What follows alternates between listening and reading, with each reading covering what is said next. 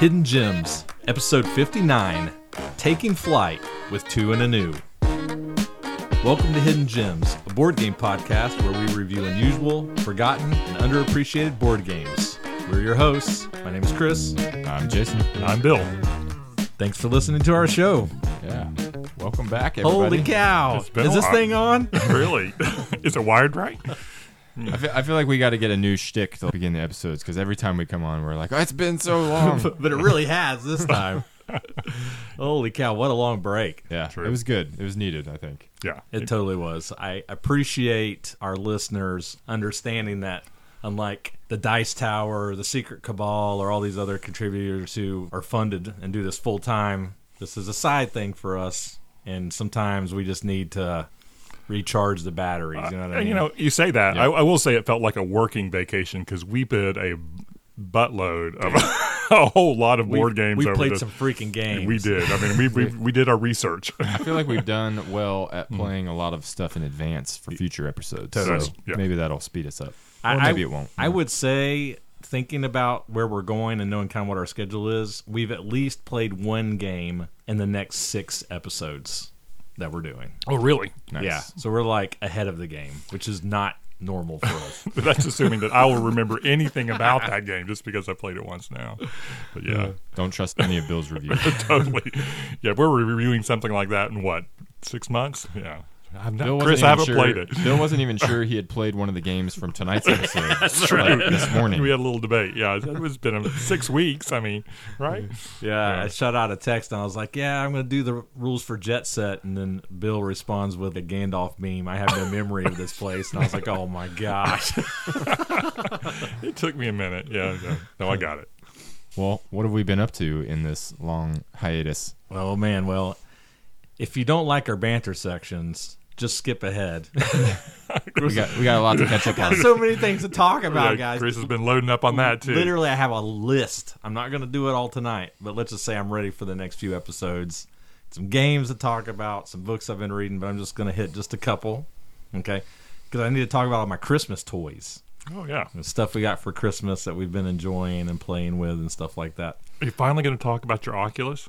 I'm not talking about the Holy Oculus. crap. Bill. I haven't even played it Oh, yet. that is that is just criminal. Absolutely criminal. Won't I even know. let me play with it. Uh, I told Bill I think Bill is more excited about me having the Oculus than I am. I'm excited about it, Mm-hmm. but there's just so many things competing for my attention right now. But I'm getting to it. My kids are loving it though. that's good. They play it a lot. They're really enjoying it. But a couple things I want to talk about. This one I'm going to talk about real quick, just because it was fun. It was just a fun trip down memory lane, and I actually brought my stuff with. me. I'm doing like show and tell here. Hmm. So I'm showing the guys here. I read the Death and Return of Superman Omnibus uh, Just a few pages. this 1400 page behemoth I was going to say that here. weighs like twenty pounds. It looks like. yeah so this is numerous issues detailing the death of superman that happened in the early 90s do y'all remember this Oh, I that was that was one of my birthday presents I got a while back. That I've got the last set of was it six or eight comics that took it to the end. yeah yeah Yeah. so like in 91 92 superman dies Mm-hmm. quote unquote and i remember this was when i was really into it as a kid Doomsday, right? doomsday that's exactly right spoilers if you didn't know this but superman does that. he doesn't they stay dead very long but I mean, it's a 30 year old spoiler. So. It's a 30 year old spoiler. But it was just kind of neat to revisit it. It's funny.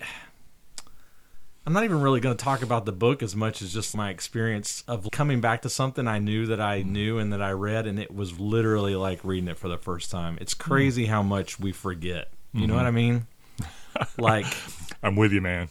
uh, you know, you know what I'm saying? Oh, though? absolutely. Like, you'll do something you know you've done before, and you maybe remember 10% of it. I remember some issues and some of the covers really stuck out in my mind, but once I started reading, I was like, I do not remember this at all. So it was just kind of fun to re-experience it, I guess, and kind of take that trip down memory lane. How could but you not remember all 1,400 pages?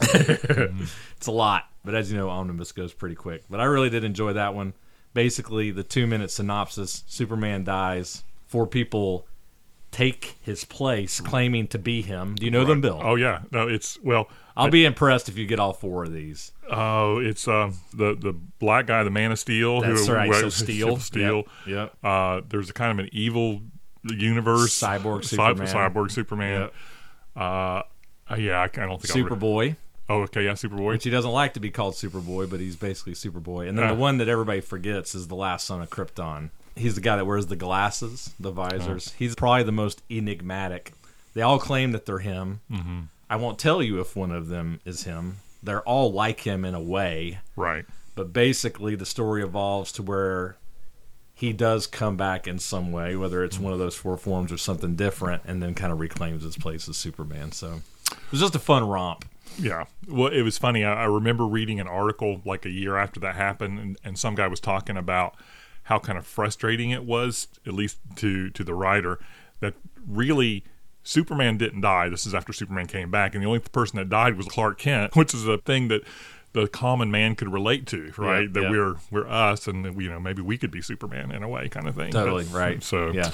yeah, very yeah, interesting. it's an interesting time in comics too because Superman sales were really low at that time, Mm-hmm. and so they needed to figure out a way to shake things up. And this made national news. I was probably Oh, yeah. too young to remember that, but I was reading some of the letters here in the omnibus, and they were talking about how it was on like Time magazine and Rolling Stone Oh, yeah. and Nightline and stuff like that. It was like a really big deal back then. But, Uh, that's why I got it as a birthday present then, because Yeah. it was such a big news, and I wasn't really that much of a comic player, but it was people thought you know Bill would be just because of his personality type, and so they got that for me. But it was cool. I, I liked reading through it. It was Yeah. it was fun.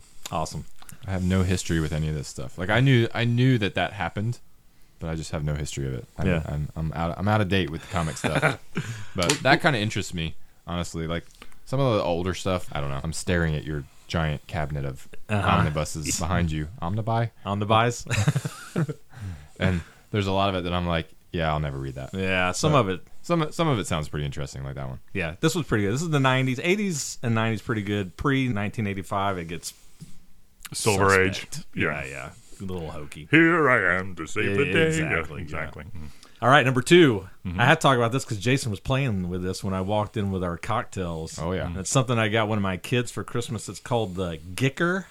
That's mm. G I I K E R slide puzzle. Mm-hmm. Okay. This thing is super cool. I've It been kind is of pretty neat. obsessed with this thing. So it is a slide puzzle, but unlike your old slide puzzles from the 90s where the pieces get stuck and they're kind of frustrating to, to mess with, this one is really fluid. So basically what it is, it's it's a recessed board, I guess, or recessed area where these pieces fit in. So you've got a I guess what I'll call a one by one square. Hmm. Then you've got two by one rectangles, and then you've got this two by two red square. And basically, what you're trying to do is, well, you hit the power button, and depending on what level you're on, this little screen will tell you how to set the board up. It'll be like, put the two by ones here, put the one by ones here, put the two by two red in this area. And what you're trying to do is move things around to where you're navigating this red square to the bottom of the recessed cavity in this certain spot, and that will solve it. Hmm. But to get it there, you have to move everything around and shuffle it. And it starts off really easy, and it gets really hard. Really, hmm. Well, not really fast. Does it Let's know see. when you solve it based It on does. the magnetic stuff? So when the red square hits that spot, it knows. So you can cheat. You can just set it in there if you mm. wanted to, oh, right? right. Yeah. But once it slides into place, it knows that you solved it, and then it will give you the next puzzle. And to pique your interest even more, Jason, I noticed this as I was playing it. You know, we've talked about the witness on here a million times, the video game. You know how the witness will play with these ideas? Well, they'll show you like a little something, and then they'll expand on this kind of theme of like a puzzle Yep. this is similar in that as I was doing it, I was seeing how it was taking the pattern it was teaching me and then expanding and expanding it. Ah, interesting. Because I would do like puzzle 69 and it would be hard, and then I would get 70 and I was like, oh, that was a lot simpler. But it was like You knew the trick. moving trick. to it. Well, no, it was like moving to a new motif. Oh, mhm. And then 71 would be a little harder, and 72 would be a little harder. It kind of has that feel to it. How many levels does it have? Do you know? I have no idea. I'm like 90 something right now, but Yeah, I picked it up and started on level 90, and it was it was it was hard. I didn't solve it. Yeah, I recommend it. I mean, like I said, telling the guys, it's fun to play just because the pieces glide. They have this like clacky. And they're magnetic, so they like Mhm. they like click into into s- position. Yep, doesn't fall out. It's just fun to mess around with. So cool. It's cool. I'd recommend it. And then my last one, I'm gonna save the best for last here. So you know how I like to talk about the super weird indie video games that nobody's heard of, kind of like we talk about here on board games. Mm-hmm. I'm not going to do that this time. I'm going to talk about Super Mario Brothers Wonder. Uh, yeah. Have you played it yet? I haven't. I haven't wanted to drop sixty bucks on it yet, but Yeah. I, I do want to try it. Yeah, the it's the new iteration in the Mario 2D classic style platformer. PS5. yeah. The N- Nintendo Switch, Bill. You know how we love our Switch Oh here. wow. Okay. I won't talk too long about it because I've been talking for a while already. But basically, the hook here is is that every level in the game has something called a wonder flower in it. Okay, Yep. so when you find this wonder flower in the level, how do I even explain it? You really can't because it does something different every time. It just does something super trippy and, Yes. and weird. Yeah. super trippy and weird. You might turn into like a ball and you're rolling down a hill and you have to do that, or you might start just free falling through the level and it's like all these psychedelic colors and all this Turn just- into an elephant. yeah crazy stuff going on. Right? You might be running through like a stampede of beasts or something. It's wild. It's like a Disney movie on acid. It, it really is. It mm-hmm. really is. But I, I have to tell you, it's so cool. Mm-hmm. Like every time I found one, I was just kind of excited to see what are they going to do with it. right. You know what I mean? Like what's going to happen next. Last thing I'll say about it, from a difficulty standpoint, it's not super hard. I finished the game with like 94 lives. Mm-hmm. Okay. I'm not trying to brag. I'm saying that specifically for this next part because if you know the Mario games, there's the special world.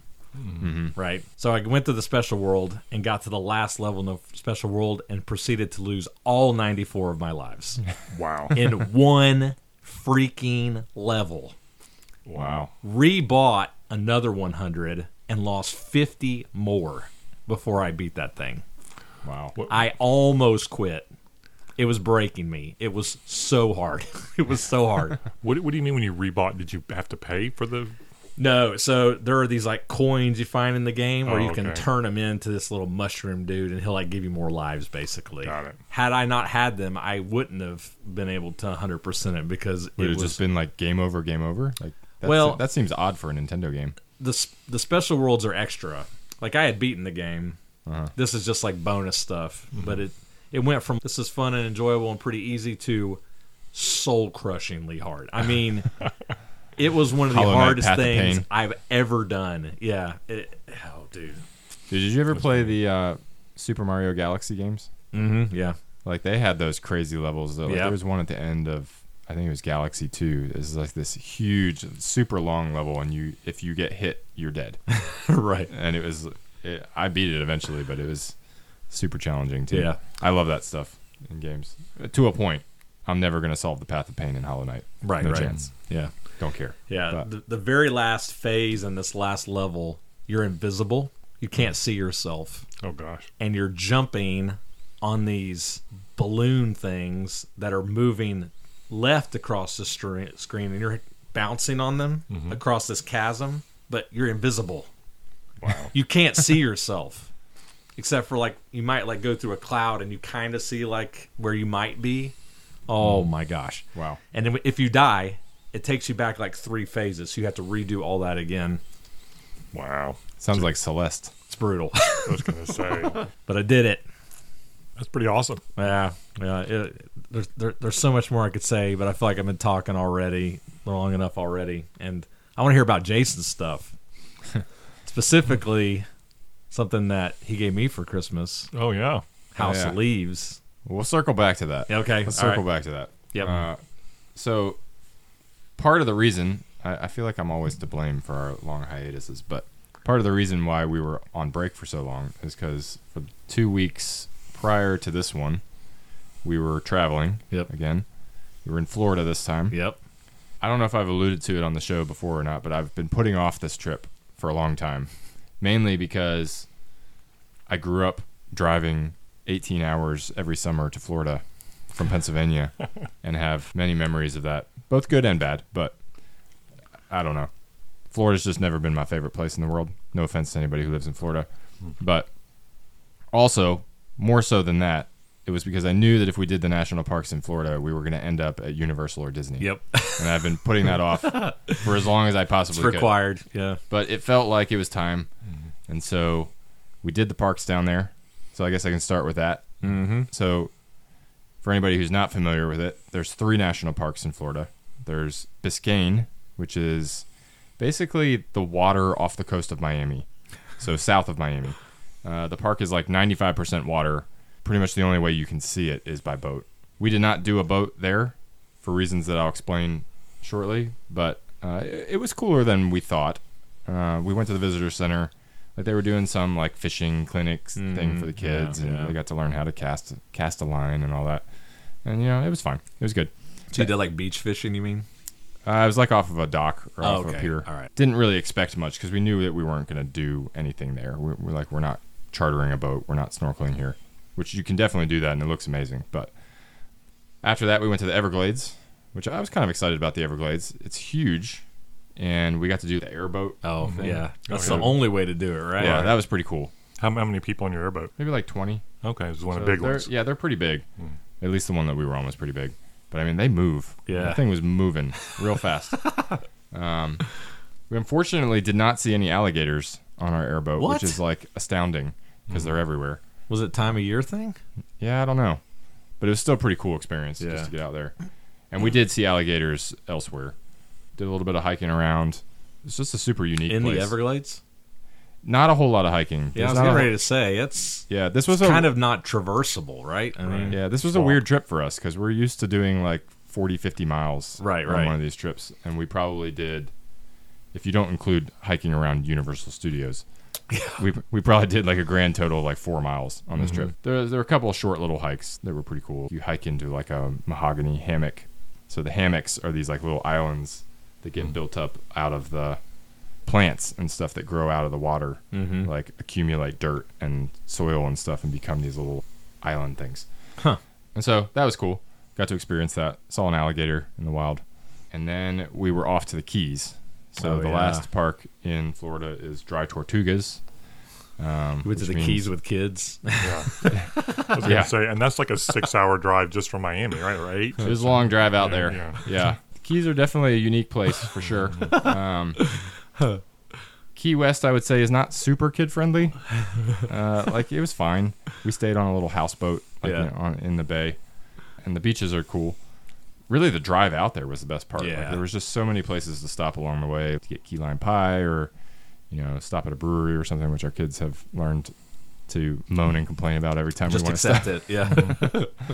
Um, but yeah, that that was a cool day for anybody who was on the northern east coast of the U.S. during that time frame. It was like frigid Arctic chill up here, uh, and so we were down there in like 80 degrees, and it was great. Dry Tortugas was actually pretty interesting. So it's an island like 70 miles off the coast of Key West. So like if there was a road that kept going past Key West, you drive another 70 miles, you hit Dry Tortugas. It's a tiny little island Wow. and it's most of the island is an old fort um, love that. that they built and then they abandoned it because they built it was huge and it's so many bricks i forget how many bricks it is but they brought so many bricks out there and the fort is so big and so huge that it started to sink into the ocean mm-hmm.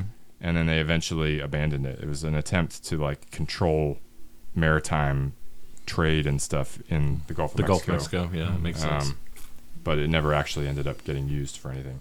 But it was cool to get out there. We were supposed to take a ferry to get out there because that's the main way that you get there. We unfortunately looked at the ferry and went to book it and then didn't. And then when we went to book it, it was sold out for both of the days that we were there. Oh. So we were like, oh shoot, we have this whole trip booked and we don't have a ferry ride. Water taxi. The only other way to get out there is via seaplane. Oh, that's right. You told me this. Yeah. Yeah, which is like twice as expensive as the ferry, which was a little bit difficult to swallow. But it was a pretty cool experience. It was Oh, my daughter's dude. birthday. We didn't tell her that we were doing that. She got to fly co-pilot. Oh, Which is- sweet. It's a good theme with the with the episode Yeah. tonight, Right, you know? right. Um, so that was pretty cool. I'd never done anything like that. We flew out there, got to traipse around out there for a little while and come back. So that was fun. Universal also. Maybe I'll save that for another episode we can chat about because I know you've been there, Chris. Numerous times. there there were some things there that I was like, man, this was not nearly as good as it's made out to be. And then there were some things there that were like, this is pretty freaking cool. Yeah, so, yeah. But uh, maybe I'll save that for the next episode. Okay. Talk Well, about. you have to compare notes because I went to the one in California, and we'll have to say. Ah, okay. See, I've never been Yeah, to yeah. those. Yeah, It'd be so- interesting to hear your experience. That's the comparing first like those. major theme park thing that we've done with our kids. Like we went to Busch Gardens one time a long, long time ago. Mm-hmm.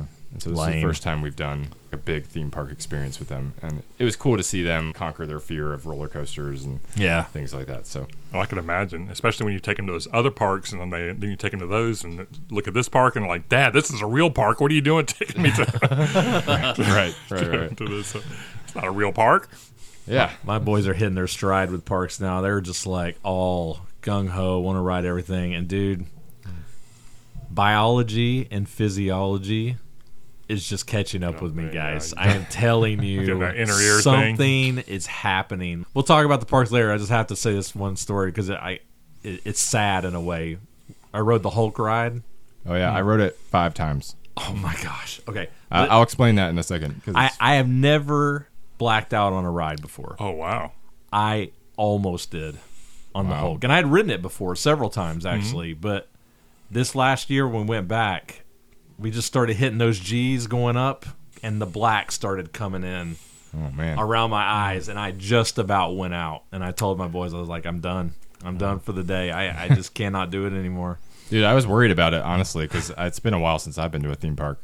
I love roller coasters, but yeah, the Hulk was kind of funny. I, we can talk about that because uh, Gavin was like the most gung ho. He was like, "I'm co- totally going to do every roller coaster." Then we get in the line for the Hulk, and like I don't know, there's just, there's just a lot going on in the line. Yeah. there's like a lot of loud booming noises, and like every time the coaster launches, it's like this like Hulk yeah, this is like huge thing, and there's like these weird videos playing everywhere, and like lightning bolts flashing everywhere because you're supposed to be going through the lab or whatever.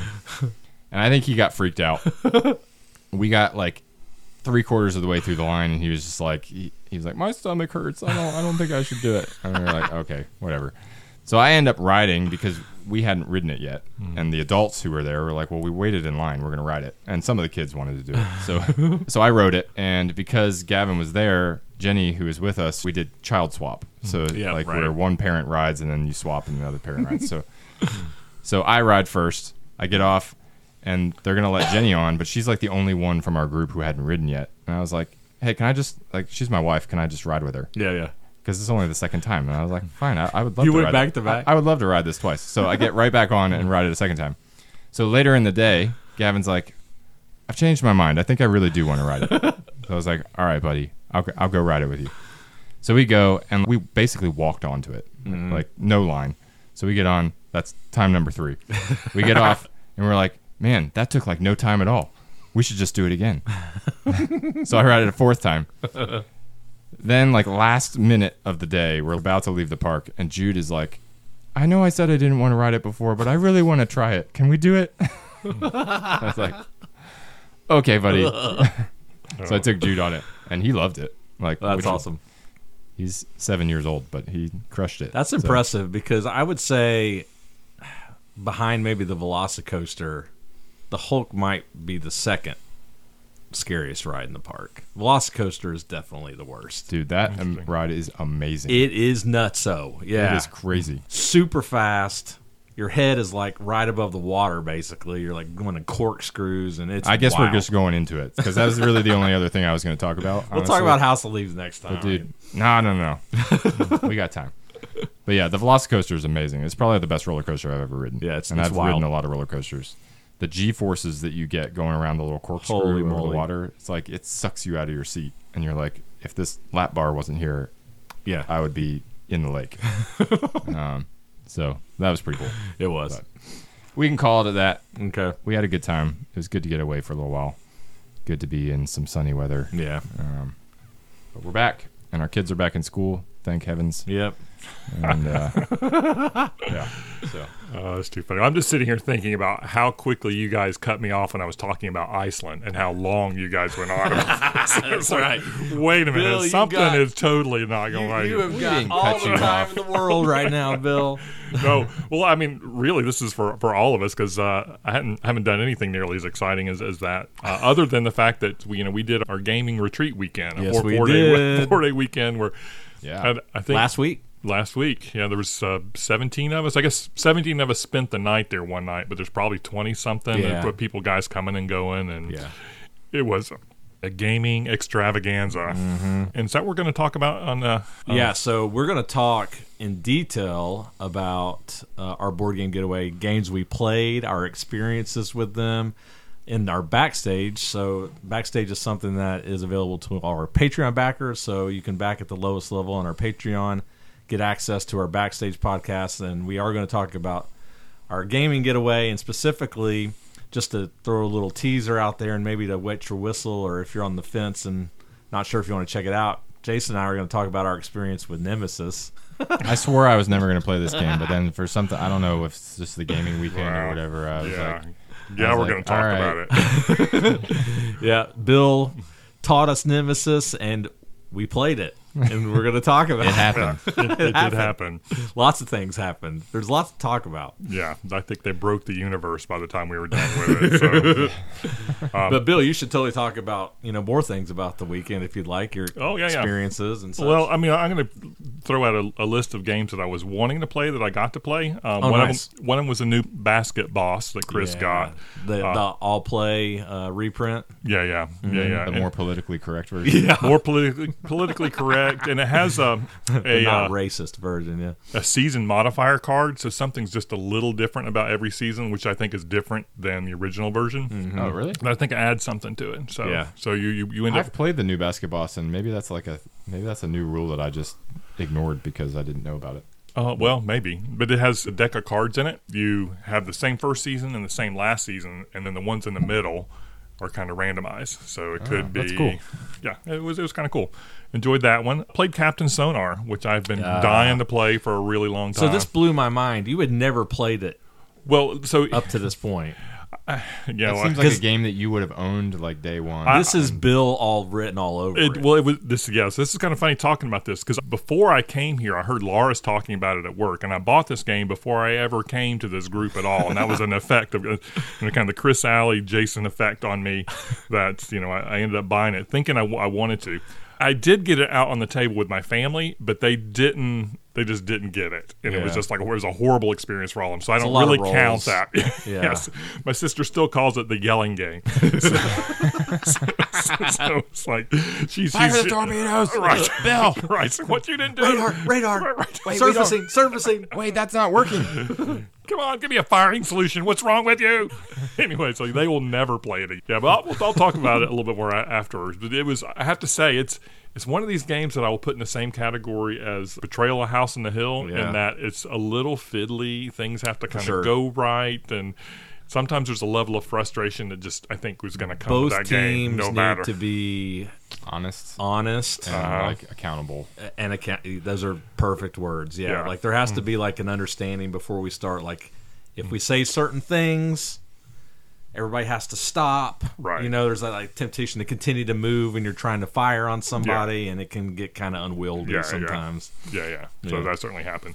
Castles of Burgundy was one we played. Oh baby, That was really good, and Chris my has got a tricked out version. Chris exactly. is way over the top. It is way over the top. And, you know, version it's of it. pretty pretty funny. I, I feel like most of the time I'm kind of immune to that kind of production that it's going to change the experience of the game for me. And I will say, having the, those quality pieces mm-hmm. really to me changed the experience of Totally playing. Totally agree. It, and you had never played the Alea version, right? With the No, cardboard I tiles, it's total crap. I mean, this is one where it's Is expensive. though? yes, it is. How much did the experience improve for you, Bill? I since you didn't- don't know I don't what it was know, like not playing with those. I think I was influenced by Chris. so I had that the best time making fun of Chris for his overly Dude, lavish version. Jason walked Same. into the gaming weekend the day after everybody else, and he walked over to the, our table and literally for five minutes, the first thing out of his mouth was him just poo pooing all over my fancy Castles of Burgundy edition. I I was like, "Oh, I'm glad you guys go are. I'm, I'm glad you guys are done with the game. I'll see you in an hour once you're done cleaning it up, Yeah.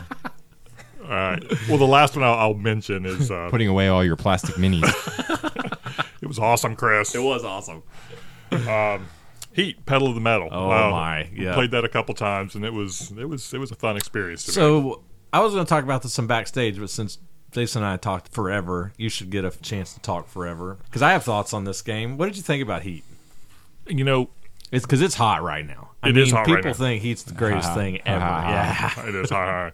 It is. I mean, I had a fun time playing it. Made maybe partly because the people I was playing with, like playing Totally. with the mic, I mean, they were they were just into it and Screaming whatever. and yelling, yeah. Right. From a gameplay point of view, it is interesting that it has designed into it catch up mechanisms mm, Totally. so that where, no matter kind of wherever you are, you can be in last place in one turn and be in first place in the next turn. And it's kind of meant to be that way a little bit. Almost as if the first lap Doesn't matter. is meaningless. right. It could be. Yeah. It could be. But I I do feel like I think there is like holding back your five card and playing it at the right time and some other things that there Yeah. there can be some strategy to it. I don't think it's necessarily super deep, but it was still it was still to me just fun. Yeah, I think you hit the nail on the head. Head. I would agree. It was fun, mm-hmm. and I think a lot of that had to do with who we were playing with and our group mm-hmm. just getting into it and mm-hmm. hooting and hollering. And I think that's the point. Sometimes we've been criticized in the past for trying to deconstruct games too much and just missing sight of the fun. And I get that. I mean, maybe mm. Ave Caesar would be an example of that. Like, just enjoy it for what it is. Mm-hmm. I get that, but as a reviewer, I can't help but not look at the mechanisms. And while it does have that kind of fun factor of it feels like a race mm-hmm. and that come from behind thing, I described it when we when we played it as Mario Kart, the mm. board game. Yeah. And I don't say that as a good thing. I hate Mario Kart, mostly because if you've played Mario Kart, you know what Mario Kart does. Mm-hmm. When you're in the lead, you, get zapped banana with a blue pills shell. Mm-hmm. and crap. Mm-hmm. And when you're in the back, you get the spiky purple shell and the red shells so that you catch up, right? And so it just feels like it negates everything good that you've done to be in first, right? And I get that the point of that, I guess, is to make it feel close and let people feel like they're in it. But again, I come back to why am I playing it if I'm being punished for doing well, right? And so the people in being in the back is almost a good thing, right? Mm-hmm. Because those catch up mechanisms are so built in. So basically, what I'm saying is, it was fun, but that's kind of where it stops for me. I would give it a four on our scale. I I- I just hmm. don't think it's great because that mechanism does not appeal to me. If that makes sense. Yeah, sort of. I mean, I, think what didn't happen in the game that I played with you that did happen in the last game is there is some strategy in getting into those curves and getting them on the other side of them so you can use your fast cards. Sure. And you don't spin out. Uh, right when you're coming to the finish line of the final lap, you mean? Yeah, exactly. That's And what that- I'm saying. Like the first lap or two, why are we lap. even doing it? There are two laps. Yeah, there's two laps. Yeah. It just feels like an exercise and just, you know what I mean? Like Well, nothing that happens in the first lap is really going to matter. I think. I don't know. There were some people that we got our packs separated by a lot. So some of it is if you stay with the pack. So you didn't catch up to them. No, well, like Loris, we had two people that ended up in a second pack that was behind So us. So they just got separated. They got separated Okay. somehow. Yeah. So don't know exactly how that happened, but it happened. Yeah, and then maybe I need to play it more for Mm. sure. I mean, again, these are preliminary thoughts, I guess. But Yeah. Yeah. So I'd have I'd own it.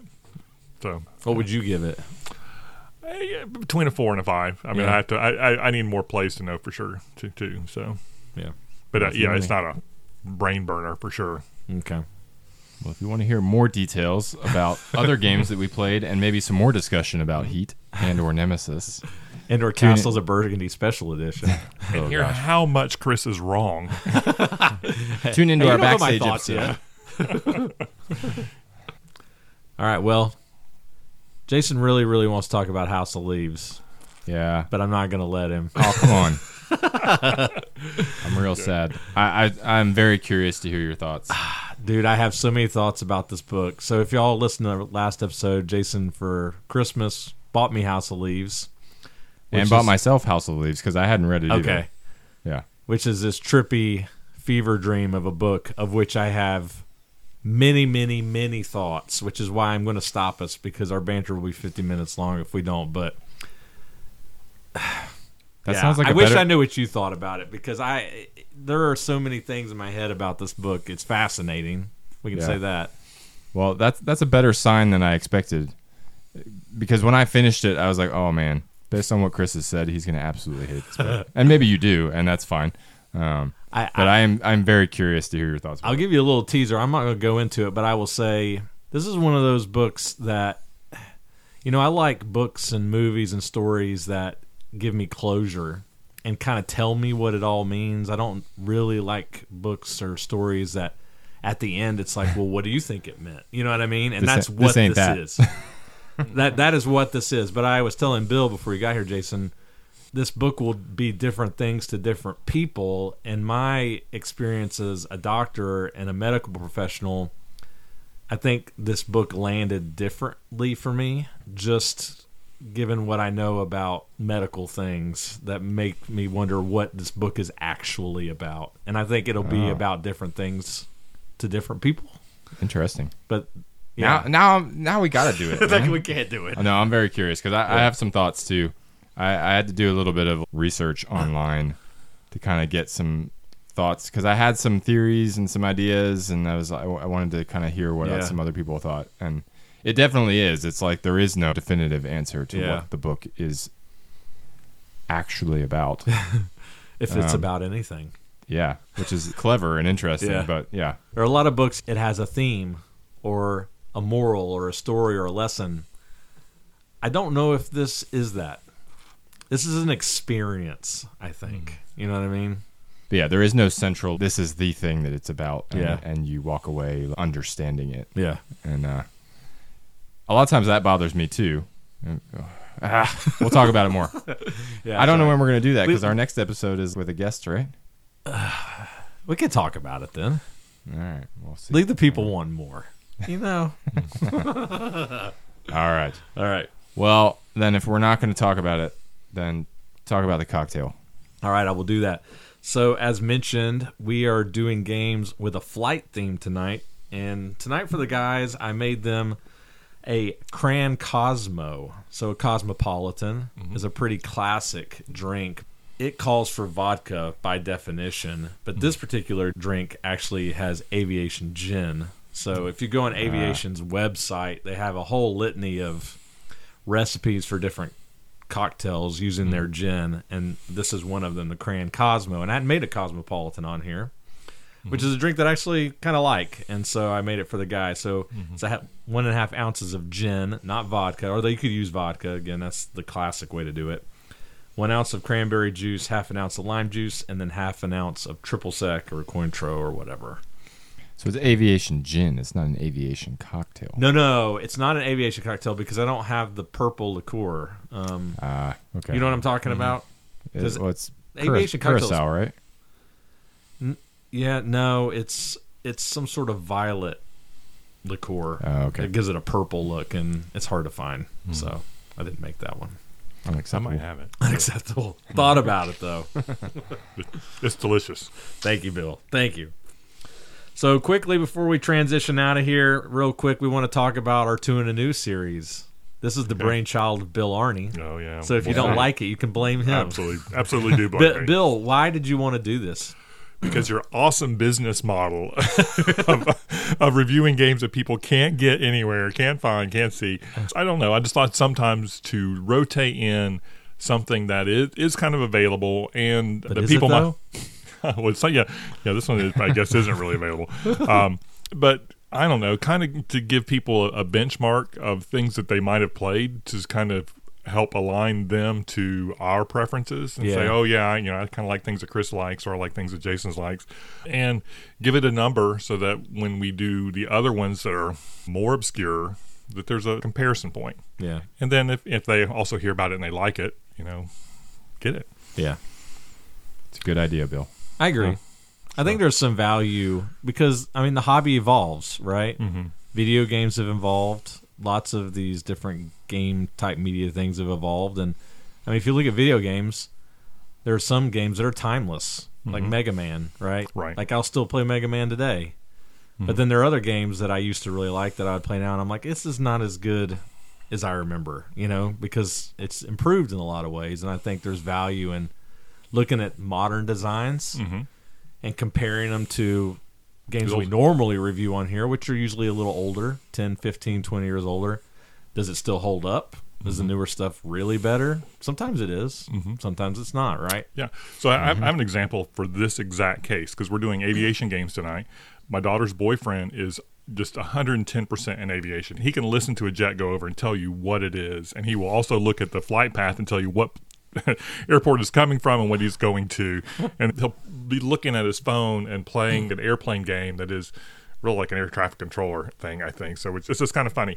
So I've gotten some board games for him to play that are that are aviation themed, mm-hmm. and he's not necessarily that much of a board game. So, you know, to me, I would listen to this podcast to say, Yeah. hey, of these board games, what should I get to play with this guy? Because Totally. he's totally about that thing.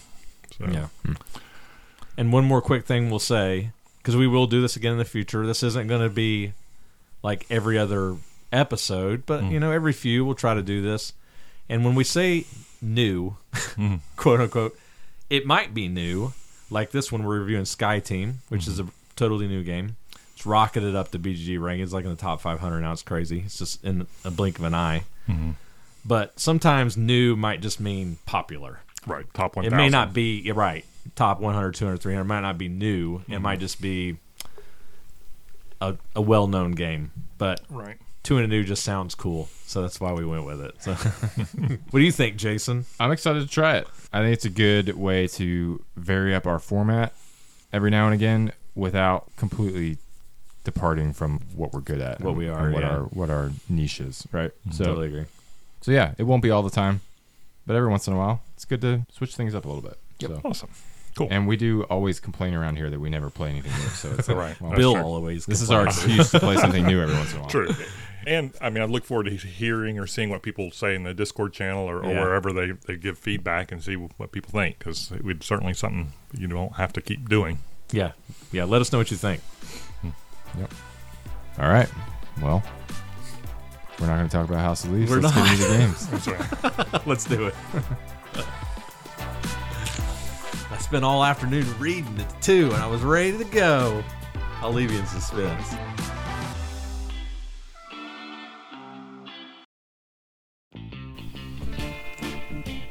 Ah, the 70s. Leisure suits, bell bottom pants, Charlie's Angels, Star Wars, the first one. Battlestar Galactica, the first one. There were lots of memorable moments in the 70s. There's one event that shaped our future that many people do not remember, but should the deregulation of the U.S. airline industry. The year is 1979. You're an executive of one of five new airlines. After five years of lobbying to be free of government control of air routes and pricing, airlines begin scrambling to take advantage of the unprecedented growth in the industry. Air travel will no longer be only for business travelers and special occasions. Cheap fares mean that everyone can afford to fly. Who knows where the demand will be strongest? Will it be the Northeast or on the West Coast? What about the Midwest and Southeast? Maybe even Cleveland. Each turn, new demands in the form of passengers will appear on the board. Some of this demand you can predict, but the rest? Your competitors have research departments too. They might even have computers. The wave of new passengers increases every turn. Will you invest in new gates in the right airports? You can even try to be the dominant player in a region. Battle against your opponents for supremacy in this brave new world where there's nothing but sunshine, profits, and blue skies. Ah, Wow. I remember it like it was yesterday. They might have computers. They're using That- punch cards, though. Oh no! That might be one of the best flavor texts we've had on here. totally. That was a And good considering what this game looks like, that's remarkable. It's so ironic. It really is. All right. Let's talk about Blue Skies. Blue skies. This is published in 2020. Yeah, not that Rio- old. Yeah. It was it was way newer than I expected it to be. Yeah. Published by Rio Grande Games. Rio Grande? Rio Grande. Rio Grande Games. I'm say that right. I mean, that's what I say. Yeah. Designed by Joseph Huber. His only other majorly notable design that I know of is Caravan, Caravan. which has been on my list of games that I want to play We need to for a long this. Yeah. time. Uh, BGG rank currently 7,937. Cool. Hmm. It's it's up there, but not as there. high as some of the ones we've done. Not a new. Definitely not the new one on the list. All right. So Blue Skies Oh, is can I, I'm sorry. Ah. Uh-oh. yes, Chris. What would you like to say? It just feels so good to do that again after all these weeks. I would be remiss if I didn't mention that this was recommended to us by one of our BGG Guild members to review. Oh, yeah? Mr. Fix Simmons on BGG said that this would be a good one for us to review. He mentioned it on our Gem Miner list on BGG Yeah, of yeah. games that we should review. So Thank you, Mr. Fix Simmons, for the recommendation. Absolutely. All right. Well, Blue Skies is sort of like a Cube Rails ish style game, maybe. May- maybe. Maybe. Looks like it because there's lots of cubes. Looks like it. Don't think it is, though. But it's about managing an airline. So players are adding gates for their airline company to various airports to gather passengers and potentially gain an area control foothold in the various geographical regions of the United States. Yep. The game board looks like a spreadsheet. It has 60 different airports printed on it, each of which has four gate spaces and then a grid, a square grid of passenger cube spaces underneath the gates. Yeah. Excel spreadsheet. I was going to say It kind of te- looks like, and, and maybe this is what they were going for. It kind of looks like the the arrivals board in an airport. That's right? exactly what I was going to. I have that in my notes here to say arrivals departure board, and to me it kind of works a little bit. But yeah, Yeah, like the red cubes, the green cubes. It kind of it kind of looks. I, you know, I can see maybe what they were going for, but it does look like a spreadsheet. Each airport, each of the 60 airports, is color coded according to its region, with each region being worth some number of points for the players with the most and second most influence in that region at the end of the game. Mm-hmm. Each airport also has an influence value printed on it, and this is the influence awarded to a player for each gate that they possess at that airport. The game begins by preseeding the board with a bunch of passengers and gates. Cubes. So, cubes. A deck of cards, where each card has one of the 60 airports on it, is used to determine where passenger cubes are going to be placed during this preseeding phase. With the number of cards used, it depends on the number of players who are playing the game. There's an important note here about the deck. The number of cards in the deck for each airport varies. So, for example, big airports like Atlanta might have five cards in the deck, Yeah. whereas a smaller airport like Cincinnati or Cleveland may only have one. Players also, at this time, get to add a few of their gates on the board. I'm not going to go into the details of all that. So let's talk about what it means to add passenger cubes to an airport because that's what's happening during that preseeding phase. And this is important because it doesn't just happen during the preseeding, but it happens all throughout the game. So when an airport gets passengers added to it, what that means is each of the four gate spaces in an airport has a bunch of grid spaces underneath it where cubes can be placed. And when you add cubes to an airport, these cubes are drawn from a bag containing a lot of red cubes and a few green cubes. So if you draw a red cube, that's it. You're done. You place that red cube on that airport and you move on. If a green cube is drawn, you draw another cube. If it's a red cube, you stop. If it's a green cube, you keep going, and so on and so forth. Until you draw a red cube, you just keep drawing. But remember, there's a lot more red cubes than there are green. Many, many more. Yeah. It's like four to one, I think. Yeah. Once placed on a board, however, there are no difference between the red and the green cubes. So just keep that in mind.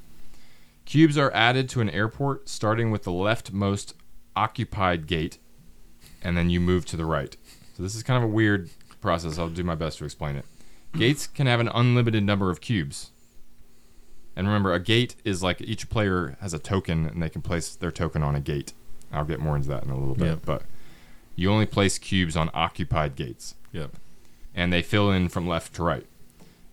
Any one gate can have as many cubes. There's no limit to the number of cubes that can be on a gate. However, cubes will always be as evenly distributed as possible across gates that are occupied.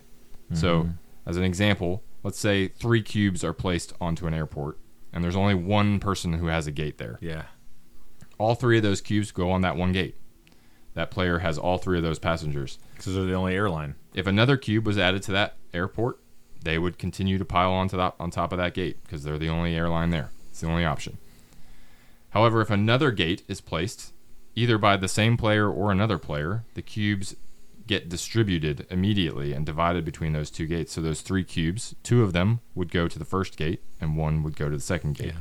So whenever there's an uneven number, the cubes get distributed like the gates to the left get Right. favored. The people who place there first. Right. and I don't know if you said this, but there's four gates per airport. Yeah. There are four gates per airport. And it- So in that example, where there's two two people have gates, and there's three cubes, it's two and one. If another cube were to be added, it would be added to the second gate. right.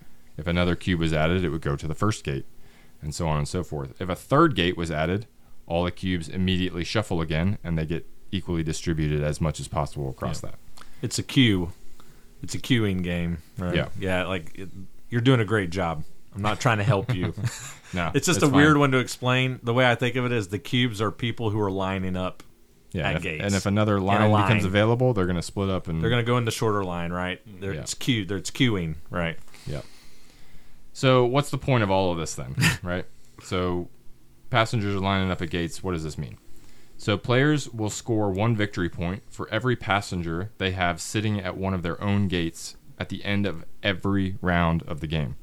So at the end of every round, you're going to tally up the number of passengers you have sitting at all of your gates across all of the airports, and that is the number of points you will score for that round. And remember, that number can go up and down depending on whether other people build gates in your airport and split up your passengers, or whether more passengers get added to your gates, so on and so forth. So this is fluctuating throughout the game. So, with all that setup aside, because I haven't actually talked about how you play the game at all yet, how do you actually play the game? It's pretty simple. It really is. So, on a player's turn, they're going to place gates out on the board. So each gate space in an airport, and remember there's four spaces in each airport, has a number printed on it that indicates its cost, with earlier gates, the ones to the left, costing less than the gates to the right. So on a player's turn, they can place new gates, any number of gates, any set of airports. You can put multiple gates on the same airport, doesn't matter, so long as the total cost of those gates in any given turn is six or less. Yep. Once each player has a chance to do this, so we go around the whole table, everybody has a chance to spend their six points to place their gates out. Once we do that, every player has a chance to play a single card from their hand of cards. So each player will have a hand of the airport cards, and Three cards, not a big hand, yeah, not a big hand. which matters. Each yeah. player will secretly choose a card, play it face down. They all get revealed, and cubes get added to those airports. Yep. based on the way that I explained earlier.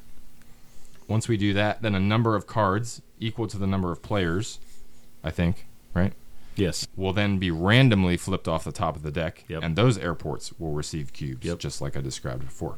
After that, players retally their passengers, score victory points equal to their total number of passengers. They get a new card to replace the one that they just played, and then we do it all over again. Mm-hmm. And we keep doing that over and over again.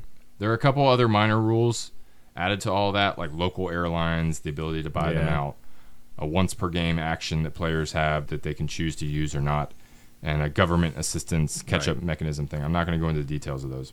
They But might. but They might come up. They're fairly minor, and I'm sure we'll talk about them. yeah. Not minor, but okay. The game ends at the end of the round in which any player crosses 100 points Yeah. or when a player runs out of gates. There is end of game scoring here. Remember the area control aspect. This matters. So, so every time you place a gate into an airport, that gate has an influence value. It's printed on the airport. Bigger airports like Atlanta have more influence than others.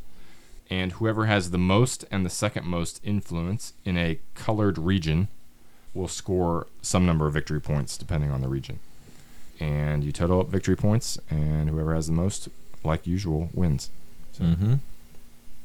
that is essentially how you play Yeah. Blue Skies.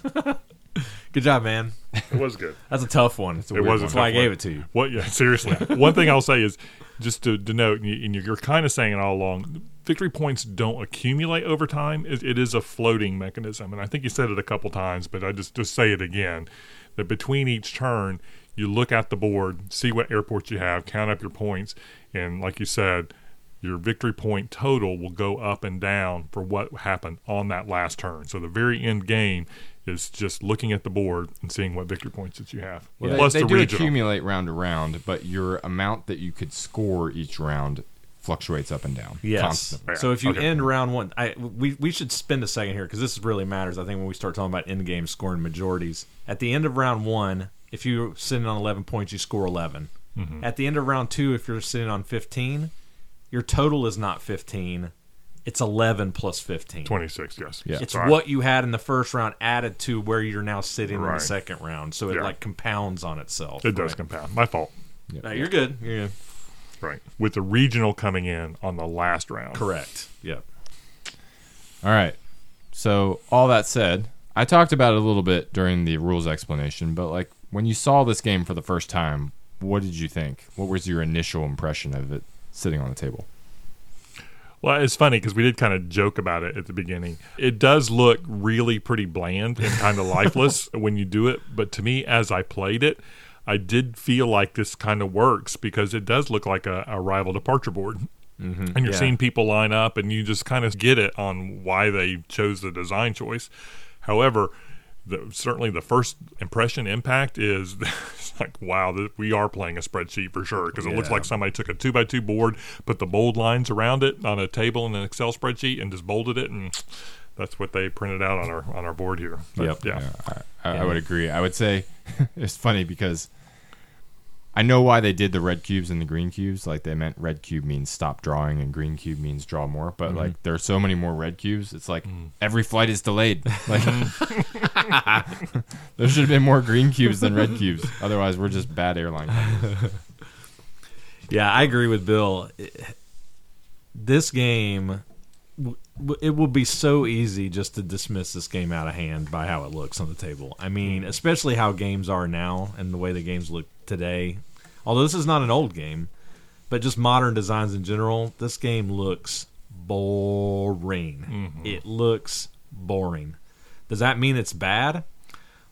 I don't know. What I'm going to save my thoughts on that, but mm-hmm. I will tell you, your first impressions of it will be like pass. Right. It, it just does not look like something that you would probably want to try, and that probably works against it. The second thing I think, at least ran through my head, and I know it ran through Jason's because he said it when he walked in to play it for the first time, and he had never played it before and didn't know how it worked. He's like, "This looks complicated." Mm-hmm. It looks complicated It does. when I looked at it the first time, I was like, "Is this a stock game?" It Yeah. almost looks like you're dealing with charters and stocks, like in a mm-hmm. train game, like you said, Jason. But in actuality, and I will I will say this definitively, at least in my opinion, this game is really simple. Mm-hmm.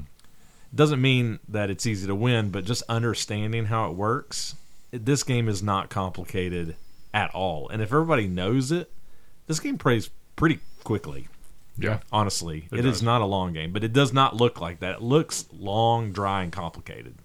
I'll agree with that. Cool. Well, let's talk about the gameplay. Like, what Yeah. what did you guys like about the gameplay? What stood out to you? I like the scoring mechanisms. I like the like the different sizes of airports, having Atlanta and New York and Chicago out there, and and knowing they had more cards in the deck and more opportunity Yeah. for scoring.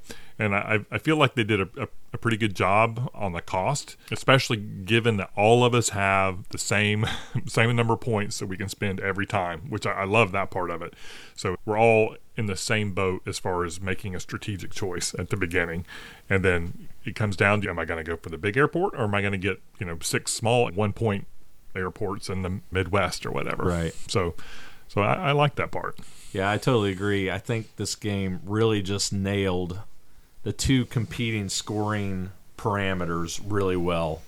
There's this immediate scoring, which is not trivial. And again, that's mm-hmm. why I think it was important for us to spend a little time after your rules explanation to mm-hmm. explain the scoring and understanding that the scoring compounds on itself and mm-hmm. that increasing your income each round is a powerful scoring mechanism because it just adds to itself, right? But at the same time, that end of game regional scoring is pretty huge too Yeah, Absolutely. and deal. it can definitely make a difference.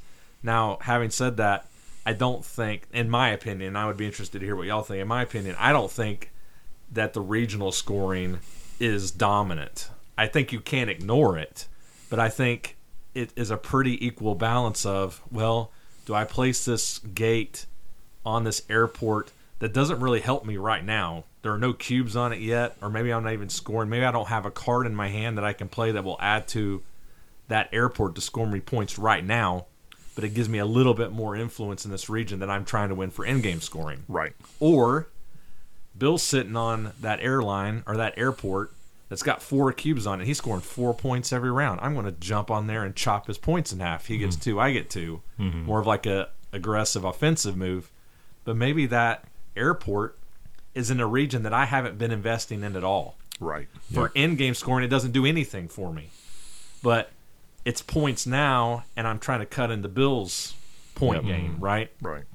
not to mention you're holding these cards in your hand and it's really hard to put a gate somewhere that doesn't match a card that you're holding in your hand and sometimes you will do that because it might not. Because ideally, you want to play play a gate and then be able to play a card on top of it to, Yes. to ensure that at least some customers end up there, the Yes. passengers. Ideal situation is great. I, I want to be in Phoenix in that southwest region. I place a gate in Phoenix and I play mm-hmm. a card to add passengers to Phoenix. That's great. But that doesn't happen every time. In fact, most of the time it doesn't go that way. Mm-hmm. You can always play a gate somewhere where you're going to play a card. But the point I'm making is do you want to play a gate on that airport? Does it help you in the long run? Right. And so I just found that balance of scoring points now versus trying to set up majorities at the end of the game. I just really enjoyed that personally. Yeah, yeah, that was good. So it's funny that you you tossed out the the public assistance as not important. Well, me, I mean, I don't. I don't mean not important in that we shouldn't talk about it. It's more of I'm not going to spend a whole bunch of time in the rules Mm-hmm. Oh, yeah, yeah. explanation, No, like no, no. bogging people down with it. But, right, right. But you should definitely talk about it because it is important from a gameplay Okay. perspective. So I'm, I'm not 100% sure how to explain it right, so to correct me if I'm wrong, but like maybe a, a quarter or a third the way through the game, thirty points. 30 For- points. As soon as somebody reaches thirty points. 30 points, you pause and you look at everybody on the scoreboard, and for every three points that you're behind, is that correct? Mm-hmm. You get to place a passenger in one of your airports that are Yeah. out there.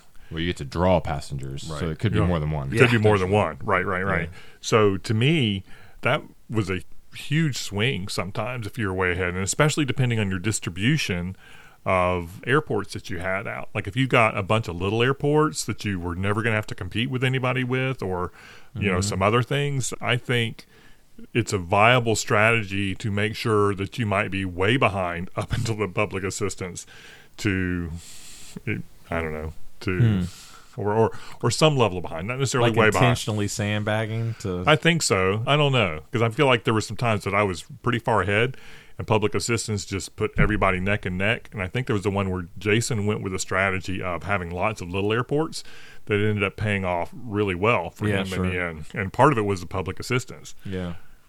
Yeah, I, li- I like it as a catch up mechanism mainly because it's a one time deal and you know it's coming. Yeah. Like y'all were talking about Heat. I didn't actually play Heat, but it's not like this continual every round the person in last gets a blue shell. Right, Right. right, right. It's like a everybody knows this is going to happen. Everybody can plan for it, Yeah. Right. and it's a one time deal. True. And you either get in on it or you don't, Mm-hmm. or you take the risk of like, well, I'm just going to be in the lead and I'm going to know that I have the lead and hold it, right? Mm-hmm. So I kind of liked it, but I also benefited from it most of the time that we played because I was never in the lead. I think that raises an interesting point though, because you were mentioning I was in a whole bunch of small airports. That was one of the things I was going to point to. Like I thought it was an interesting trade-off in the game, Yeah. right? Which is a lot of area control games, but like I feel like this game does a decent job of giving you that range of motion of like, do I place my gates into these airports that that have a really high influence value, or there are cer- there are certain airports that influence more than one region. right? Yeah. Do I go for these ones that are going to be super competitive and multiple people are going to be there, or do I do the spray and pray method and like go into all these tiny little airports that only have one card in the One whole card, deck, yeah. right? And may never get drawn. Or they uh, might get drawn and a person might just hold them in their hand and never play them. Hmm. Right. Right. Yeah.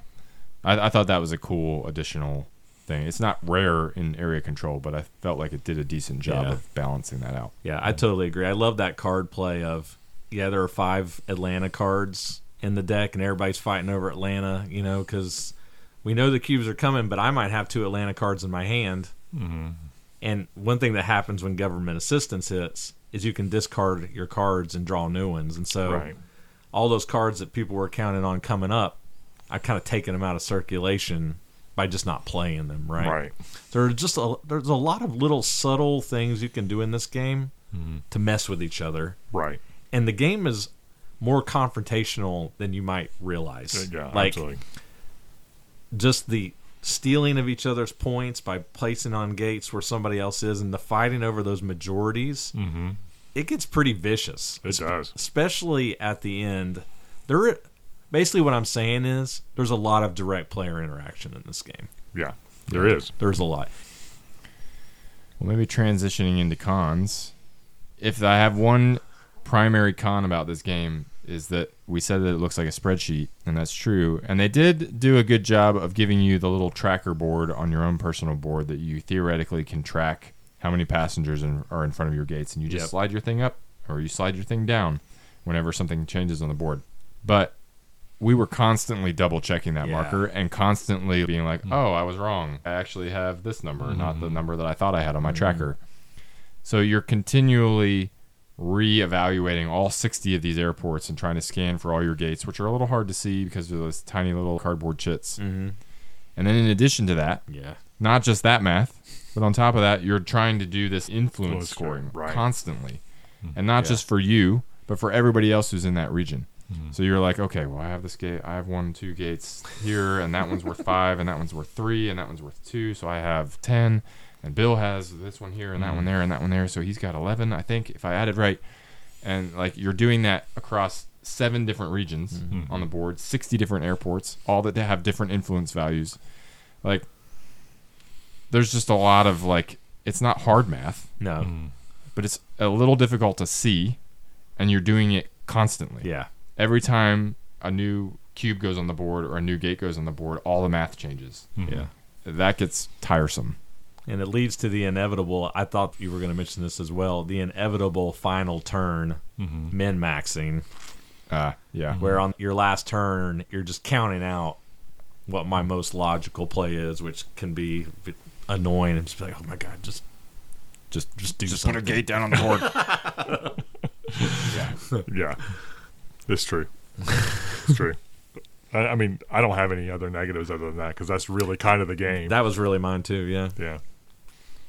All right. Ready for final thoughts? I'm ready. I think so. Here we go. Okay. Go for it, Bill. What's up, Alrighty. Bill? So, did pick this up at Origins. I did pick it up for John and Sarah, uh, and we played it a couple times at the beach one time, and we enjoyed our plays of it because we we played it more than once. Um, I do feel like this game has some synergies in it. When you're building your airports and your gates, you can do defensive moves. There's way more offense to this game that really looks like uh, Totally. at first glance. It was easy to teach. It's probably sounded more complicated in uh, Jason's explanation than it really is once you're looking at the board. But I mean, to me, I feel like it's a kind of a good game for people who are moving past, you know, like Carcassonne or Seven Yeah, Wonders. yeah. That's another kind of uh, a Next step, step game. Yeah, next step game. That's that's uh, of a similar weight. That's Mm-hmm. just different. So for me, I'm, I'm kind of was waffling between a three and a four, just kind of from replayability point of view. Some of it has to do with the math. Some of it is is it going to feel like samey over a long period of time.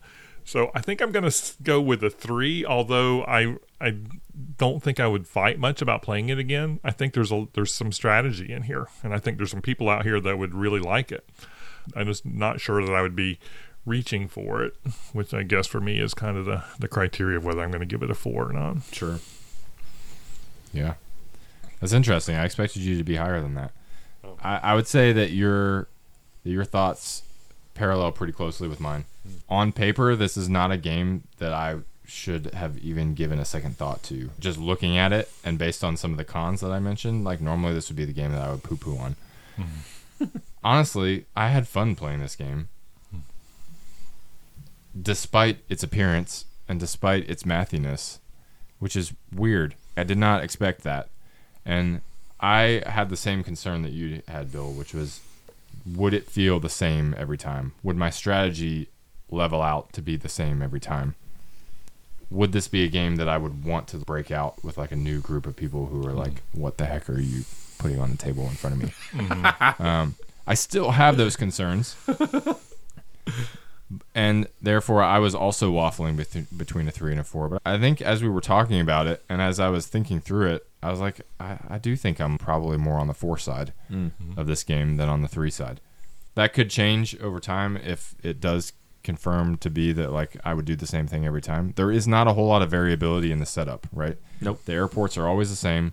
There's always the same distribution of cards. It, but it, what cards you get is the very What cards you get is different. Where other people start to go, Yep. where the passengers randomly start to pile up, matters. where some green right? cubes just randomly appear. Where the private airlines go, which we didn't really talk about, but that Yeah. has an influence. So. Yeah. Yeah. So I think there's enough there to keep it variable. And so for now, I'm a four. on Yeah. it. I think okay. I think it's got legs. And as we talked about it, the nuance of the strategy throughout the game, I think it's a solidly designed game. It's not going to be for everybody, but for me, it's four.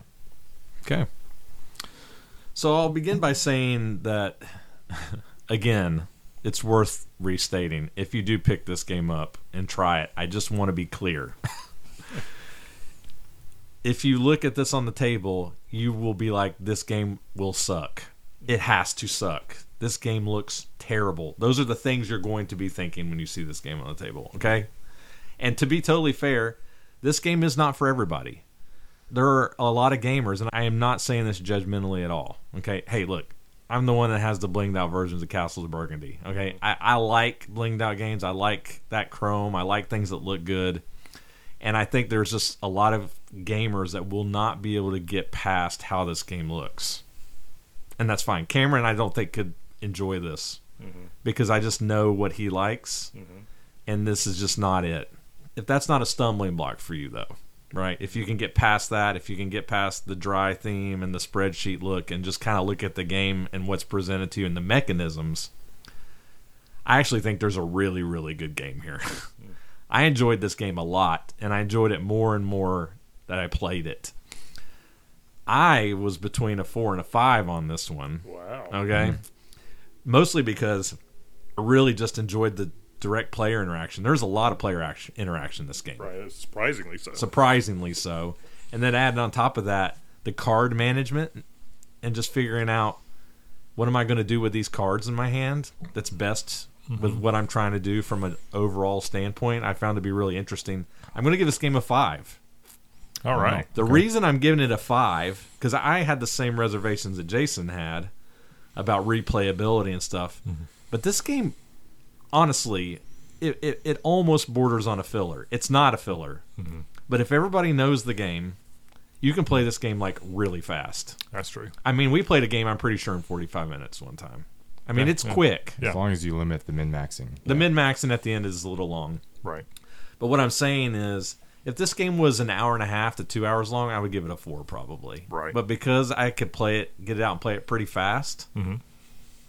I'd be down. I, I loved this game. I really did. Mm-hmm. It was really fun for me. So like I said, I'm gonna give this game five. I thought it was solid. All right. Nice. Three, Good. four, five. Three, four, go. five. Go, Joseph. All over the map. All right. Well, if people out there want to check this one out, I think we I think we found pretty cheap copies of it. Yeah. Yeah. Where can others find it? Yeah, there are copies available at Noble Knight Games. So they're our sponsor. You can pick up a few pretty cheap copies, I think, on Noble Knight and get 10% off if you use our discount code. And right now, that code is GEMS off 10. Gems off 1 0. How many different permutations of ten percent off can they come up with? I, I am so sorry. I don't know why we just can't have one code that just Stays forever. stays, but it changes every quarter and it's a pain. And uh, people always ask us what the code is on Discord, and I'm so sorry, folks, that it changes all the time. But right now, it's gems off 10. Okay? You can get it there. There are also 12 copies on the BGG Marketplace. nice. Good. All right. Cool. Well, those are our thoughts on Blue Skies.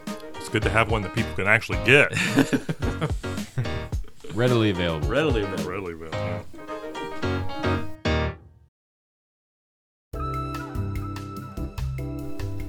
Soar into wealth and fame by running your own multinational airline. Europe is overflowing with travel opportunities, and it's up to you to make it happen. Claim the rights to strategic routes and assign your planes to flight paths between the most famous cities of Europe.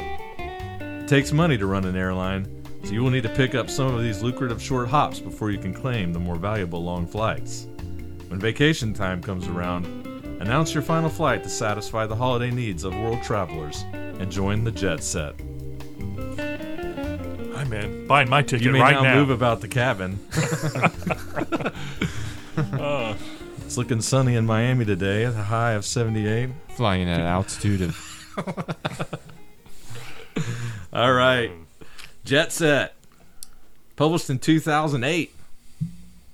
okay. Going back. Yeah, Yeah. it looks like it. Yeah, it does look like it. It looks like an older game. Published by Wattsalpoag Games. At the time of this recording, its BGG ranking is 3,356. Designer of this game is Chris Gould. He has a couple of designs you maybe have heard of. A game called Claim It, which is kind of like a can't stop, push your luck type of game. It's pretty good. I've played that one. And then a Kid in the Shuffle, which I've not played. I have heard of that one. Yeah. Yeah, yeah. Yeah, that was awesome. Is he Australian? Yeah, I don't know. This one was also suggested to us by a BGG user, Sean Franco, also known as Legopolis. And what he said when he recommended us to review this one, he said, Imagine if Ticket to Ride wasn't powered by a rummy system, but was instead powered by tight and punishing money management. Hmm. That's descriptive. And I'll just leave that right there for right now. Sounds about right. We'll, get revisit into that. Mm-hmm. Yeah. All right. Brief rule summary for Jet Set. Jet Set is a route building game of sorts where the players are trying to connect European cities with their airlines, sometimes via multiple connections. The board in Jet Set, Jet Set, the board in Jet Set shows a picture of Europe with numerous cities connected by various different lines or links of varying lengths. So I should just mention right now that we're going to be making a lot of comparisons to Ticket to Ride. I'll explain mm-hmm. why in a second.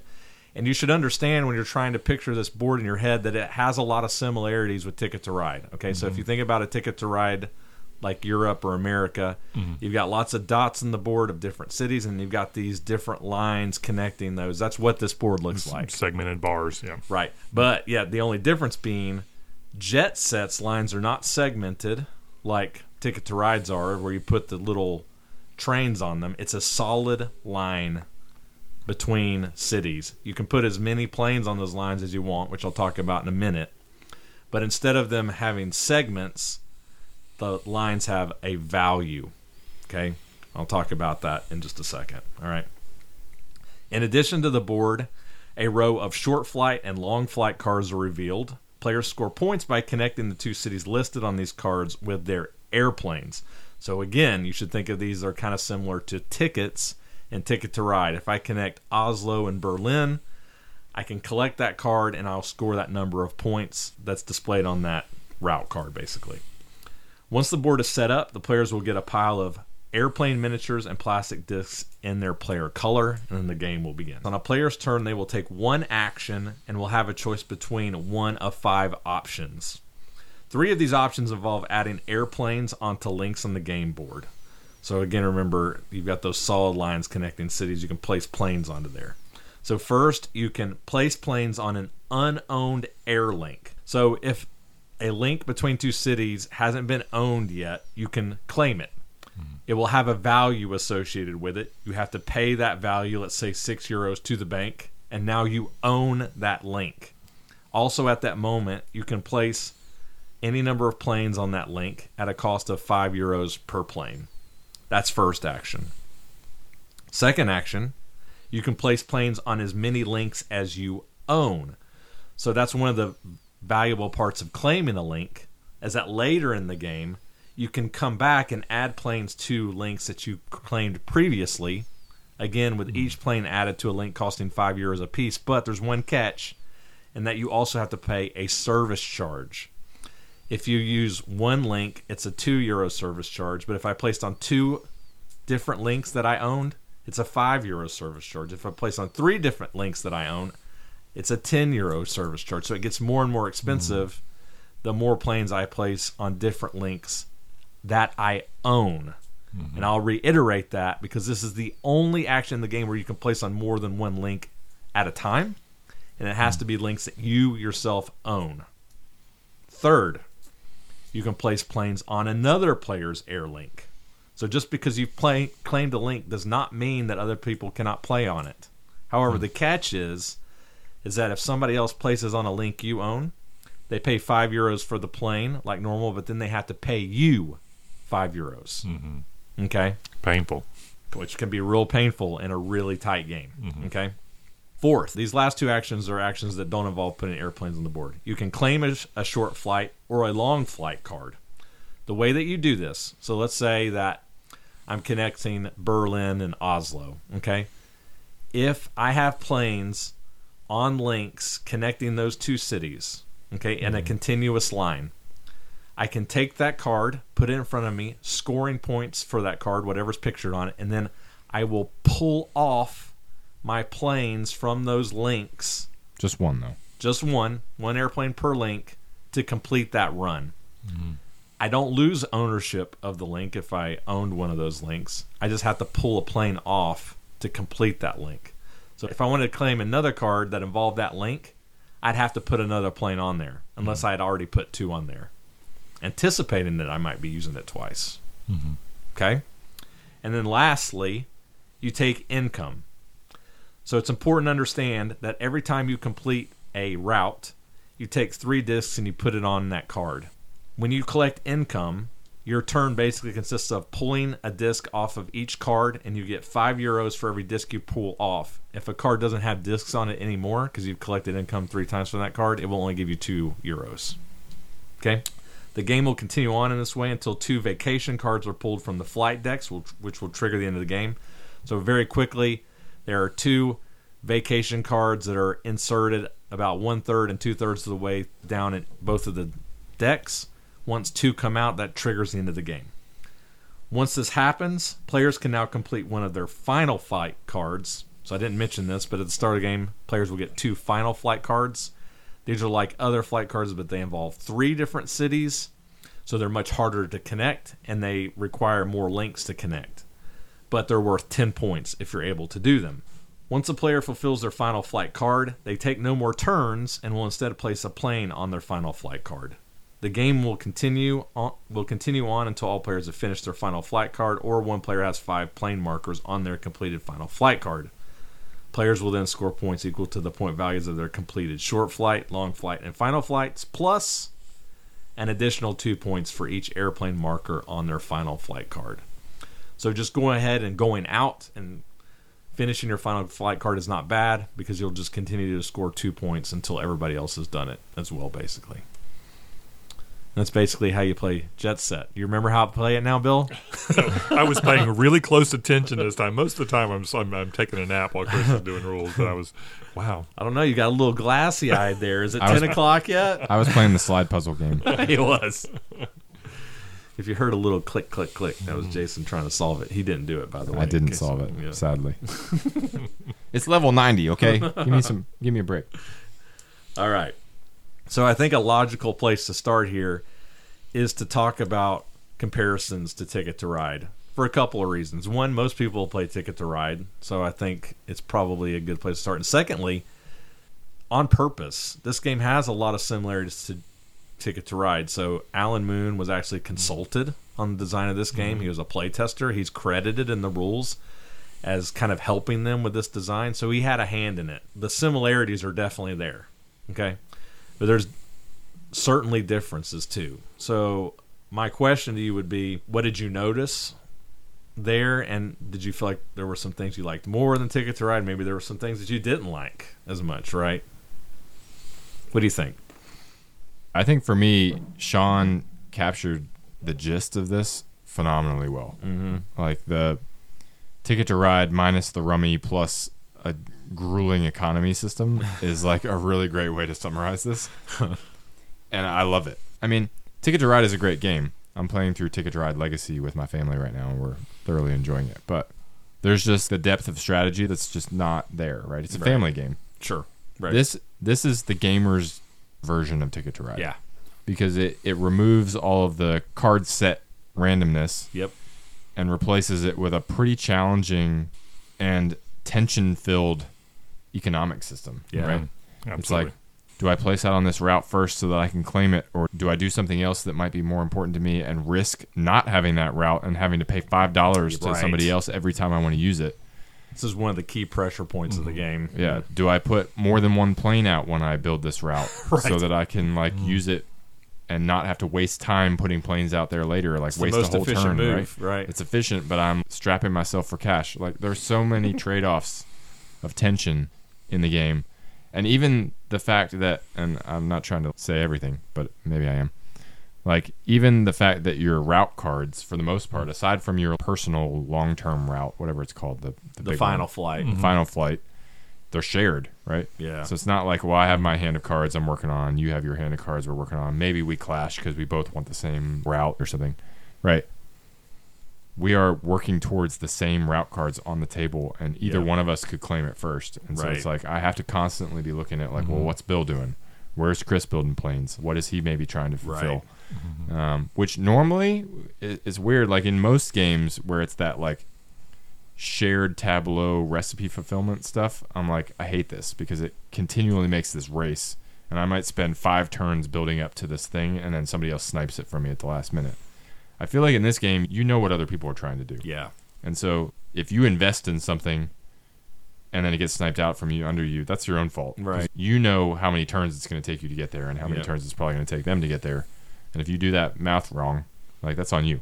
Mhm. Um, and so that was a lot of different things I just said, but Those were all good things. I finished my aviation cocktail. And uh, I'm on the roll now. So that, that was that was good. Yeah. it's funny that it is compared so closely with Ticket to Ride because to me, as I played it, other than the fact that I'm fulfilling a route between two cities, I never really got a feel of Ticket to Ride just because of kind of the things that you're saying. The things that were in my mind were so much around the money, how I'm going to get it. Because of the crushing economy. Because of the crushing That's economy. oppressing you Exactly. every third. exactly exactly because i mean to me my mindset was the, the route was almost i mean you can't say it's really secondary because that's that's part of where the money comes uh-huh. from but i don't know just the the wheels that i were turning in my brain to think about what a good turn looked like just didn't feel like ticket to ride to me i don't know if that makes any sense It does Yeah, make no, sense. fair. Yeah. um, Yeah, I think when you see it on the table and the essence of it shares similarities with Ti- Ticket to Ride, but it diverges pretty quickly. I think once you actually start playing it, and again, I think a lot of it has to do with that very crushing economic engine building. Right, Jason, I agree. I think everything you said was spot on. One little thing that I'll add on to that you mentioned really briefly is that really nice tension of do I grab a route now, even if it doesn't necessarily help me in the moment, versus do I just grab routes that I know are going to make me money? Because mm-hmm. money is super tight in this game, mm-hmm. especially early. I am telling you, you don't get your economic engine rolling early, you're probably sunk. right Now, having said that, there is a really nice tension of, yeah, I can grab this route from here to here because it'll get me a card and it'll, that will get me money, but I really need to grab this route and maybe even this route, and hopefully that card will come up later because I know I need it for my final flight card, and that will kind of help me build to that long flight card. And I really don't want Jason to get it first because then I'll have to pay him, and Yeah, yeah. it's expensive and it's inefficient, and that was just really good. I thought that tension there. Yeah, I think you did a good job expanding on that because that was the other thing that I was going to say is that I feel like it forces you, if you're playing this game well, to do this dance of like you need to be hitting a card pretty much every round, Right. so You that feel like you do, so that yeah. you have income, right? Mm-hmm. Because because of the way that in- income engine works, you're taking the little the, the cubes or whatever they are, the little tokens. You need to be the- completing routes, yeah. you have to complete routes, but at the same time, the routes that are available on the board may not be things that are contributing to your long term plan. Right. Mm-hmm. So it's Right. like, do I do that or do I spend money and time building this route now, like you said, so that I don't have to pay somebody else later when I actually do need it? That was that was a good tension. Yeah. It was, and and I don't think you mentioned this. Maybe you did, but you have a choice of a few long routes at the beginning of the game, so you're kind of picking things. And it was interesting on, on uh, Your final flight. your final flight. I, So I you know something that only you can complete that you're working towards that nobody else is. right, right. But Yeah. you but you have you have a choice of do you want to go across the central part of Europe or do you want to try to go around the edge or what do you how how do you want to play that, which Yeah. is another decision point. And I know for me, what I tried to do is think, well. I don't want to be in the middle of where everybody else is. Let me see if I can go around everybody. Fighting over routes. fighting yeah. over routes and stuff like that. But but one of the things that I think hamstrung me was certainly at the end of the game was that I didn't get into a place where people were using my routes later, so I wasn't picking up money later Mm. Right. either. So it was just interesting. I might do it differently next time when I pick my long route because that might have forced me to pick routes that I know was contentious, own them, and then cramp somebody else's style, I guess. In a, in a Yeah, totally. So going back to Ticket to Ride, you reminded me just by saying that. You know, in Ticket to Ride, you can just get straight up blocked. Right. Right? Mm-hmm. Like you can just get locked out of Seattle and you're never completing that route mm-hmm. ever. That doesn't happen in this game. You can always get everywhere. Yep. This might be expensive. It might break you mm-hmm. financially, right? To try to get everywhere you need to get to get that final flight card done. And so I found myself, and Jason, you kind of alluded to this. I kept looking at my final flight card, and I was like, okay, how can I weave those short flight cards into that long flight card that then fits into my final flight card? And you're trying to mm-hmm. find a path there where you can weave mm-hmm. all these different cards into one big scoring mechanism, all while Right. hoping they don't get sniped by other players, right? Right. Yeah. The other thing about Ticket to Ride is that it always, I feel like, suffers from this thing where you build your network and then everybody just hammers the ticket pile at the end. It's like, Right, I'm going right, to draw right, right. tickets, and then somebody So draws somebody draws tickets, and they inevitably draw three tickets, and they're like, "Yeah, I'm going to keep all three of these because I already have them done." That doesn't happen in this game No. because in order to complete a route, even if you have ownership of the lines that are connecting those cities, you have to have had planes out there. Mm-hmm. And so it avoids that problem of like, oh yeah, well I'm just going to complete this route and I'm going to complete that route and Yeah. I'll, I'll build one more train over here and complete this route because my network is situated in such a way that I've connected pretty much everything on the map. Right, right, right. Right? You can't do that in this game. That's a good point. you have your network, sure, that makes it slightly airplanes on it? easier to get airplanes out there, but you got to have planes there, so you got to plan for it. You can't just phone it in and like get an extra route. Right. Deep thoughts from Jason right now. He's blowing my mind. He's on a roll right now. Absolutely. All right. Yeah, it's it's coming back to me. So should we talk about some cons here? What do y'all think? What what did you not like, Bill? I mean, I think you called it out. I mean, I I, I think there was a, a moment where I got really cash poor that I can't really say is a thing I dislike. I think it's a feature of the game, and it's just something you have to mitigate for. And so, mm-hmm. I can't really say I. I don't know. I mean, that's that was a frustrating part. I can see people getting frustrated with it in this game, but I don't know. I, I can't really call that a con, so I'm, I'm not sure I have one necessarily. Hmm. How about you guys? Well, I'll go next because yours kind of comes with mine. So you mentioned getting cash poor, and mm-hmm. that can just kill you in this game. You can uh, mm-hmm. really just get eliminated in this game early and know you can't win if you find yourself behind the eight ball with the income generation. Mm-hmm. And so once you've learned that, I have found in my plays of this game, and I think I played this one more than you all, that unfortunately the game does follow if you're playing it optimally i think kind of a hmm. predictable sequence or the hmm. game arc will kind of be the same every time unless you don't understand the game well and then you'll lose. Right. so what i'm saying is is you can't just out of the gate have one of those head turning oh man he just completed a long route card. Hmm. Because if you've done that you've probably lost. And the reason for that is to get those long routes it requires a lot of short links but hmm. it's very unusual for all those short links to generate income hmm. right hmm. so what i'm saying is if you spend your first three turns making connections to claim a long route and you're like sweet i've got five points but now i only have one card that's generating income and meanwhile everybody else has three cards that are generating income you're Right. done Yeah. you are done Yeah. your five points aren't going to help you. So what inevitably happens is you get a bunch of short routes, short route, short, short route. Oh, I finally get a long route, hmm. short route, long route, and then it you build to that final flight. So do you see what I'm saying? Oh yeah. Like it kind of follows a predictable pattern, Yeah. and if you don't follow that predictable pattern, you're going to lose. Mm-hmm. I think that that that's been my experience at least. Yeah, I see what you're saying. I think that's the game though. That's the puzzle. Yeah. It's like how well can you piece together these routes that are out there, kind of like you were saying before, to make it such that you are incrementally increasing your engine while at Right. the same time working towards that end game. I think for me, I don't really have any super major cons about this. I would say it's this game somehow is uglier than Blue Skies, in my opinion. um, It looks vintage. it does look vintage, and maybe that's what they were going for. Yeah.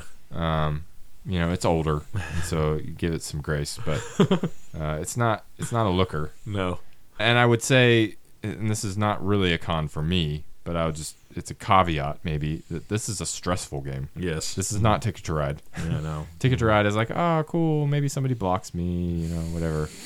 um, I mean, Ticket to Ride can be stressful at times too. You're like, curse you. Get cut off. Yeah. um, but this this game's stressful. yeah. Mm-hmm. It's it had me chomping my nails a little bit. So mm-hmm. just know that going into it. But I think it's worth it. Yeah. I'll mention one more thing, just mainly because I agree with this, and a guy I played it with, Brandon Goodman, mentioned it, and I think it's valid. Is that the game can feel a little slow and gl- and glacial at mm-hmm. times, just because sometimes your turns cannot be exciting. Right. So, in other words, taking income is a turn. Mm-hmm. Uh, So basically, your turn consists of I pull my disc off my card and take money. That's your turn. True. Or I claim a card. Mm-hmm. That's my turn.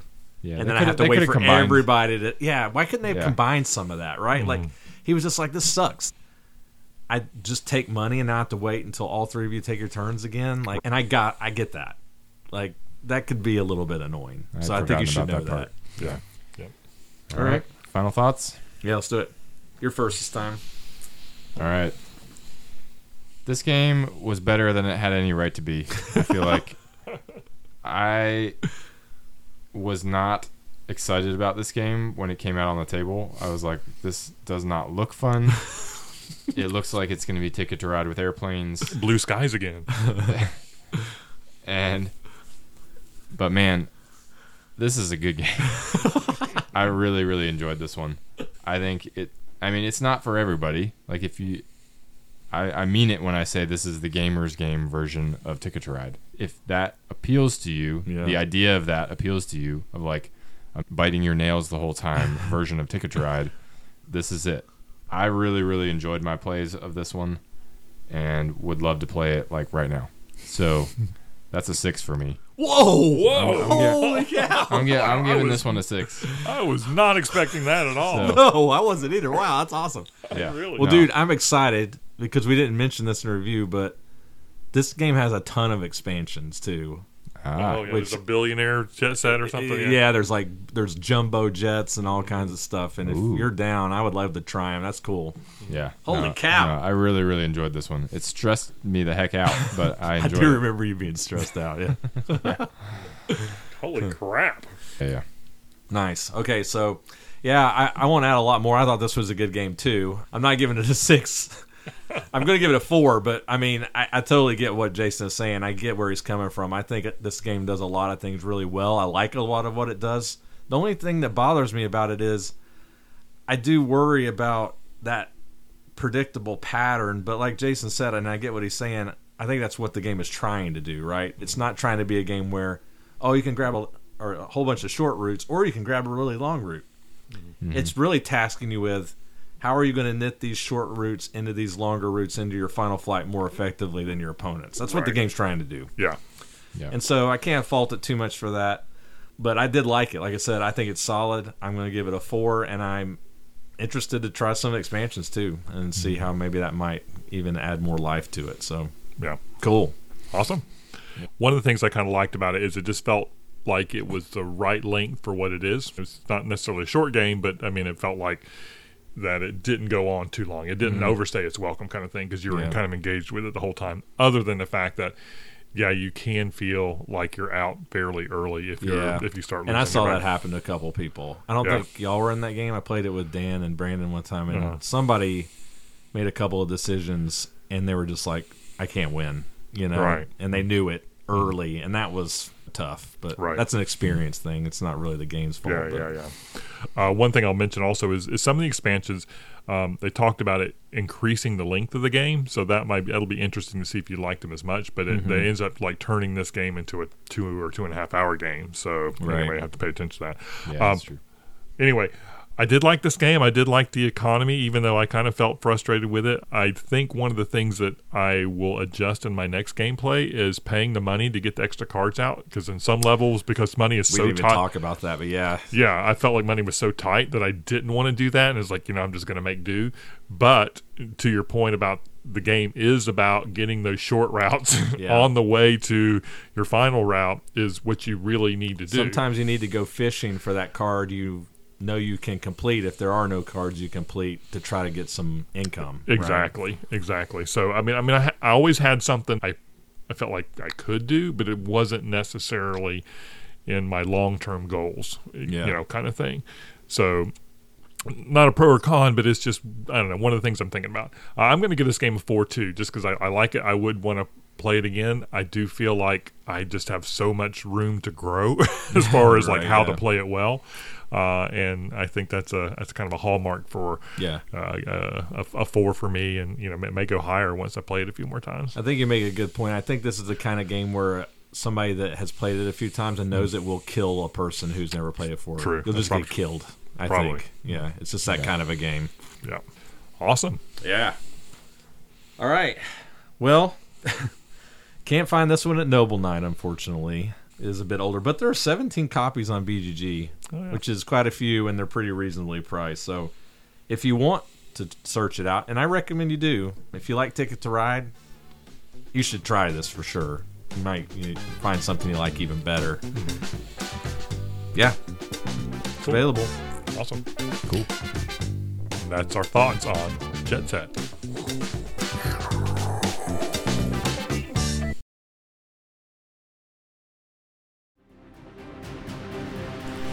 In a world where the skies are the ultimate battleground, where dice rolling fate hangs in the balance, a team of elite aviators assembles to face the most thrilling challenges the heavens have ever seen.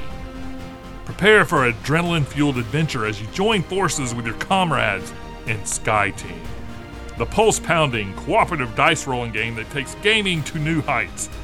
As engines roars, alliances are forged, and die are cast, the fate of the skies rest in your hands. Get ready for non stop action, strategic maneuvers, and heart stopping moments as you embark on a daring journey where every roll could be your last. Sky Team, where teamwork meets turbulence, and only the boldest will soar to victory. Where teamwork makes the dream. FYI, there was not really any good color text for Sky Team, so I went to ChatGPT and I asked them to use the rules of, of Sky Team and create a uh, action thriller trailer like it was for a movie. so that's what you got. well done, Bill. Uh, what, what can I say? This, this is a board game designed by Luc Rémond, uh, um, and it was just on. Gosh, what is it? It's um. God, I'm drawing a blank on the, the where you invest money in games. Kickstarter. And yeah, it was just on Kickstarter. Holy crap! I can't Get it believe together, Bill. Don't give the me my plane's senior going moment. down. Uh, seriously, don't give me a hard time. Um, yeah, what year was it published, Bill? I don't know. I didn't write that part. Oh no, till 2023. Yep. Yeah, 2023. Do you have like cliff notes over there? I do. Okay. It's not that I don't trust you. I do it for Jason too. So Luke is a is an engineer, pharmaceutical and textile productions. You got that in your notes? okay. Oh Yeah, no, yeah. no. He's, he's a stay at home dad. book report on Luke. That's That's cool. right. He's he's uh, he's got six kids, so I you can relate with him. And now he's a game designer. Nice. Uh, his previous games are L- Lava Land with Mm-hmm. David, like we all know David. This is what the notes were on BGG.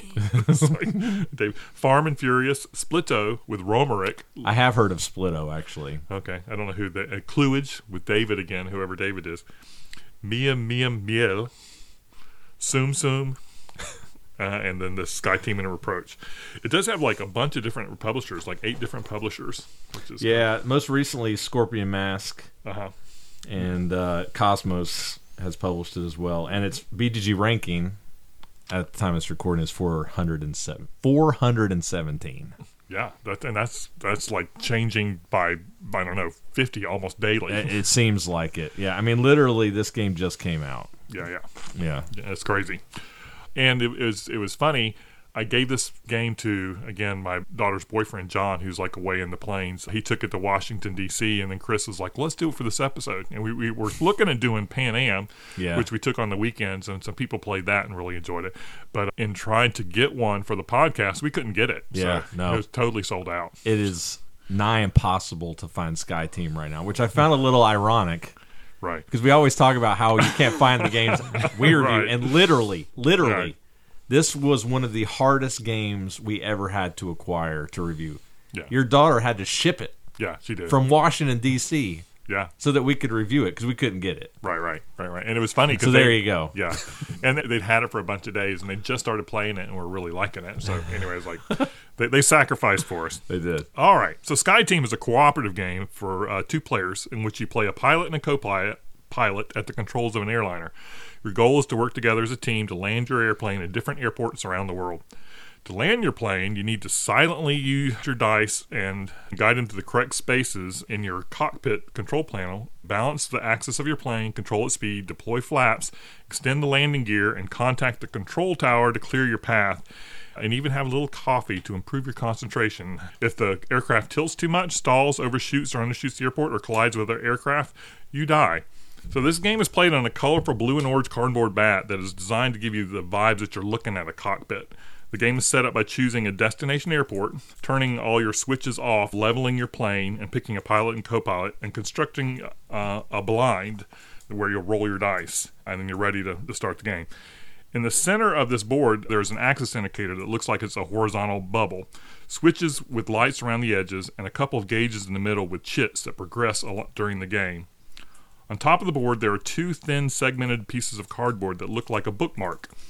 The one on the right is an altitude indicator and serves as your game timer. You start every game at 7,000 feet and descend at a constant rate of 1,000 feet per turn, with a picture of an airport at the bottom. So at the end of seven rounds, if you're not at the airport or you fly over it, you die. So what does a round look like? Each round has three phases. First is a strategy discussion and the and the dice roll. Before you roll your dice, you can discuss an overall strategy with your pilot or co-pilot of how you're going to play the the next round. You can't be specific, like saying if you roll a six, put it here, but you can talk generalities. After your discussion, you can no longer talk and you're silent for the rest of your round. You have four dice and you roll them behind a blind that you construct. The next turn is, is placing the dice. Uh, each player alternates placing a single dice on the board, doing things to progress you to the airport and basically not die in the process. There are constraints on the board that tell you what you can and cannot do with the dice. And then the third phase is you basically pick up the dice and clean up and get ready for the next round. Okay, so the, the first thing we'll discuss is the distance indicator. The bookmark on the left is a distance indicator. Each of these sections have planes in them that indicate that there's traffic there. If you move into one of these spaces and there's still an airplane there, you die. There's a picture at the bottom of this bookmark, and if it doesn't arrive at the same time that your altimeter reaches the airport, you overflow your airport and you die. In the middle dial, surrounding the circular clear axis indicator, which looks like a picture of the back of a plane. Mm-hmm. There are four places to put dice that must always be filled each turn, or again, you die. The top two are your axis indicators, and the bottom two are your engines. Mm-hmm. The top two decide how much your wings tilt to one direction or the other. It's determined by taking the difference between the two dice and tilting the wings in the direction of the difference. If you ever tilt more than two in that direction, you stall, spin out, and crash, and of course die. the engines are probably the most complicated part of the game. The power itself is pretty easy. You sum the value of the two dice, and, it, and it, that's the power you're applying to the engine. Yeah.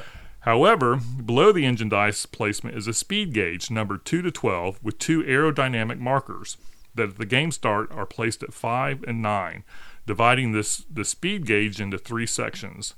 Numbers below 5, numbers between 5 and 9, and numbers above 9. Now, looking at your two dice you placed, if the power supply is less than 5, your plane does not move. If it's between 5 and 9, you move 1, and if it's above 9, you move 2. Simple enough. And I, I would add, you're doing a good job. But I would say if your plane doesn't move, it doesn't mean that you crash or anything. You're just going really, really slow. Right. Exactly. Which you may need to do to clear the flight traffic so you don't crash into planes to get that out of the way or to get ready for your approach or whatnot. So exactly. Thanks, Chris. playing with that speed is an interesting part of the game for sure. Sure. You, you have to, you'll you'll need to sometimes. Right. So the thing is that the aerodynamic markers move as you get closer to the airport. The lower indicator moves up by one as you lower each of your three landing gear, which is done by the pilot. The upper number moves when you lower the flaps, which is performed by the co-pilot. Mm-hmm. All the landing gear have to be lowered, and all the flaps have to be deployed before you get to the airport. The pilot, again, is in charge of lowering the landing gear. He has three places on that side, and you have to roll one or two for the first gear, three or four for the second, and so forth. The co pilot has to lower the four full flaps, and they must be done in increasing dice order. Now, remember, there is traffic in the air in between us and our destination. In the upper left and right hand corner, there are places to put dice to call into the radio tower and clear out this traffic. You can clear out one plane from a space equal to the dice number that you place in the radio tower recess. A mitigating roll mechanism in play is if you place a dice on the coffee holder at the bottom of the board. You get a coffee cup and you can use later in the game to move a die up or down one number. When you land at the airport, there are three more spaces on the board that are wheel brakes. The pilot needs to add dice here to engage the the brakes, so that you need to to roll either uh, less than two, four, or six. So the final winning conditions: both airport pictures need to be showing up at the two cards at the top. No airplanes need, can be in the flight path. All flaps and landing gear have to be engaged, and your wings are level. And then you roll the dice to make sure it's less than the brakes. That's the base game. So we can talk about what's So that final roll is your speed, right? So last speed. an interesting happen thing happens in this game where your two speed dice you want to generally be high-ish to continue moving forward Mm-hmm. towards the airport. right. But on the final turn, when you're actually landing, the dice that you attribute to the speed you actually want to be less than that brake value so that you stop, right? So Right. it has to be like low numbers. But the more brakes you apply, the more wiggle room you have there. Well done, William. I don't know, Chris. That rules I explanation felt like landing a plane. It did. That was it was shaky. you landed it. There was some turbulence, but you landed it. Oh, so let's see. We didn't talk about a good question for this one. we Um, did. Oh yeah. Okay. So, so what do you think? Yeah. So uh, what did you think about the theme of this game? Do you feel like it kind of hit hit the mark as far as making you feel like you were you were landing a plane? I'll say yes. I, I actually think, not to give my hand away too much here, but of all the things we're going to say about it, probably this game's most redeeming thing and the best thing about it is that it's very thematic, right? Mm-hmm.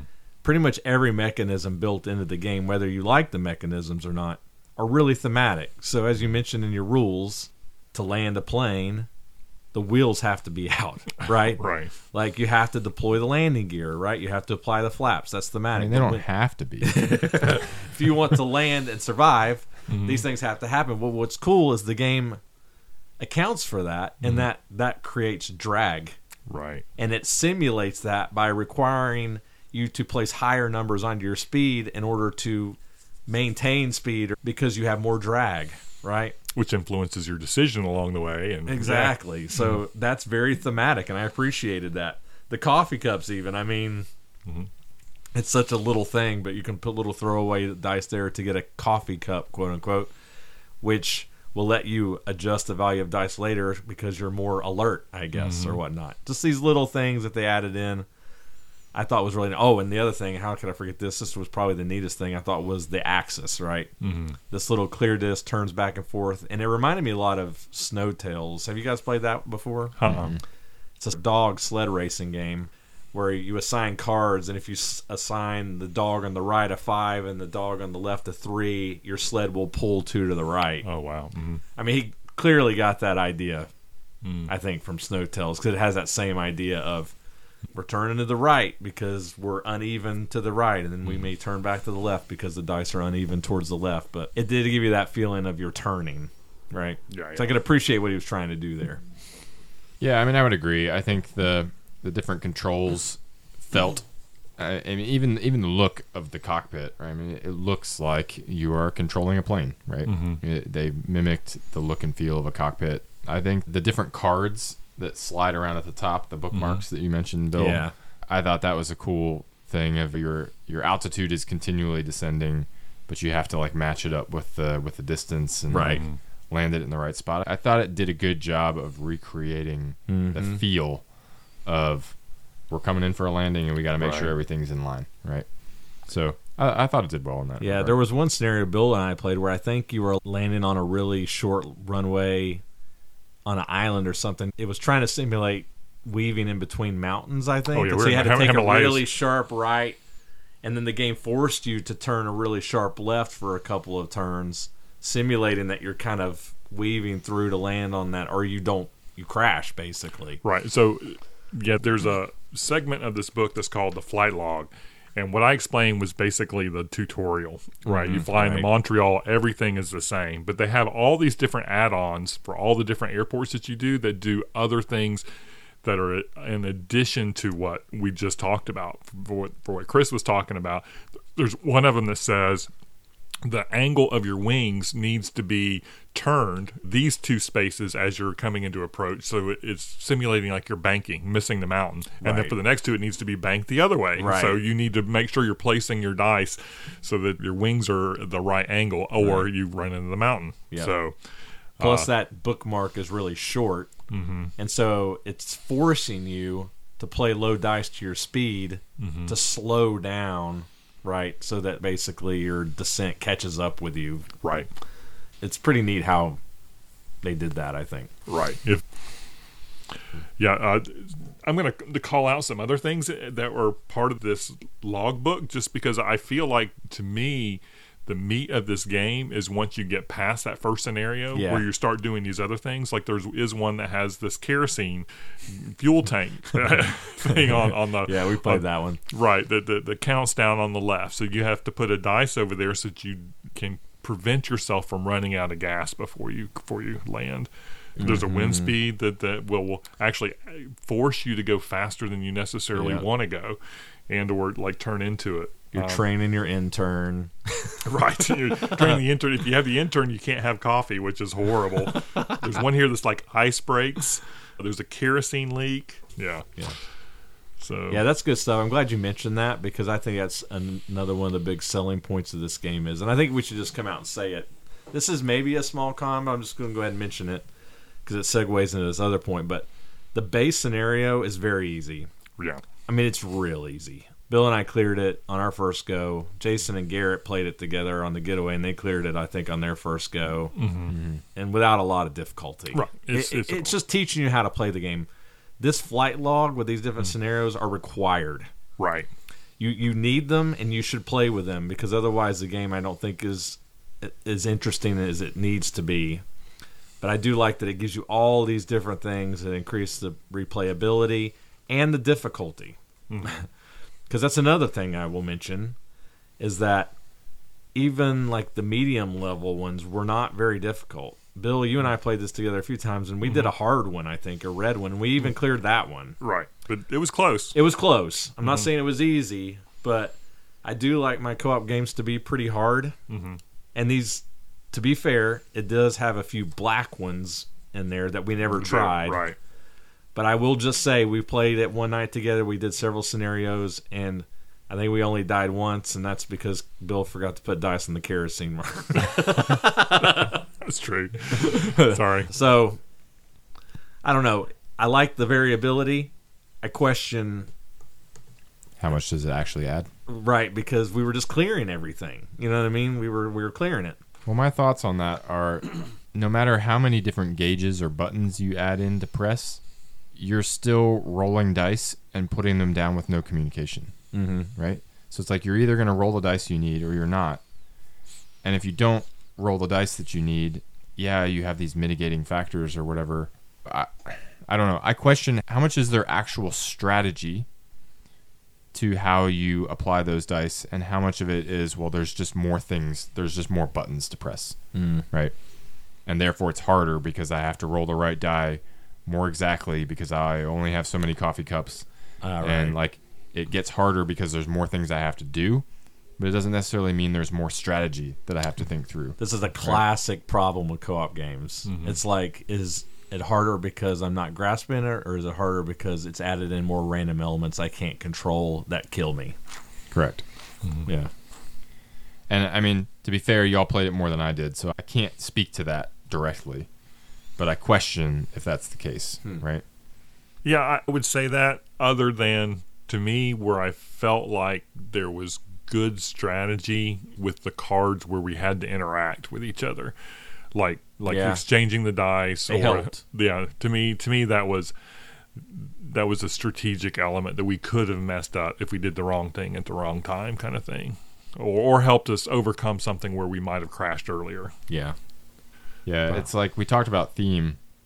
It's ironic because the the biggest thematic disconnect here is I'm like, I mean, I hope that when I'm flying Delta, my co-pilot and my pilot are communicating with each other. Like, I, I know why they did it. They did it because they didn't want there The to this to be like a quarterbacking Yeah. thing where somebody dictates everything that's going to happen. Right. But it's like there's only so much you can talk about mm-hmm. during the time when you can talk. It's like, well, we need to land the plane. These are the things that need to happen. It's pretty clear. Mm-hmm. Like that's what we're gonna do, and then we roll dice, and then we can't talk about what they are, right? And so it's this weird thematic disconnect of like, all right, well, we're gonna strategize about the things that we can't really strategize about. It's like, well, the flaps aren't down. We need to put the flaps down. Everybody knows that, right? But then we roll dice, and we're at the mercy of this random roll, and we can't communicate. Mm-hmm.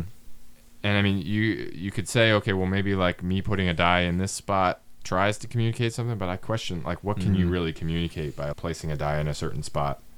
Maybe those cards add more in, but yeah, but do. I'm like, I, I'm struggling to figure out where the strategy actually is in this game, or if it isn't just a cool mechanism applied to random dice rolls and you either roll the right dice or you don't or you screw up because somebody like prioritizes the wrong thing at the wrong time or they don't right i don't know Yeah, I get what you're saying. I would say the thing that maybe worries me about this game is that the reason I think Bill and I were having as much success as we were having is mm-hmm. because there are so many things you can do with your die, right? Mm-hmm. Like there's never a die that's just dead. At worst, it's going to become a coffee cup, mm-hmm. which can become really helpful later. But because there's so many spaces on your board where you can use a two, a three, a four, a five, or a six, I felt like every turn we were just able to get our dice out in places that made sense. You know what I mm-hmm. mean?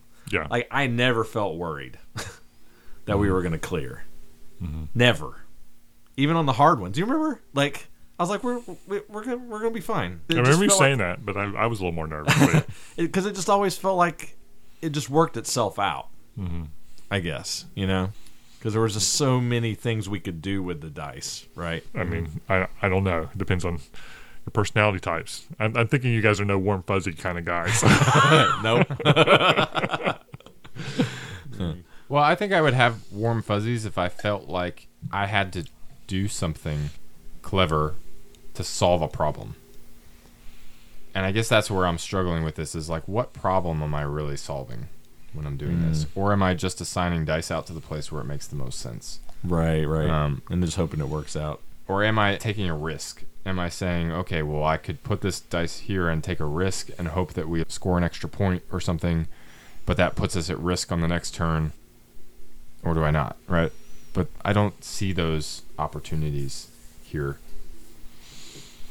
Okay. so We want to we want to wrap this up.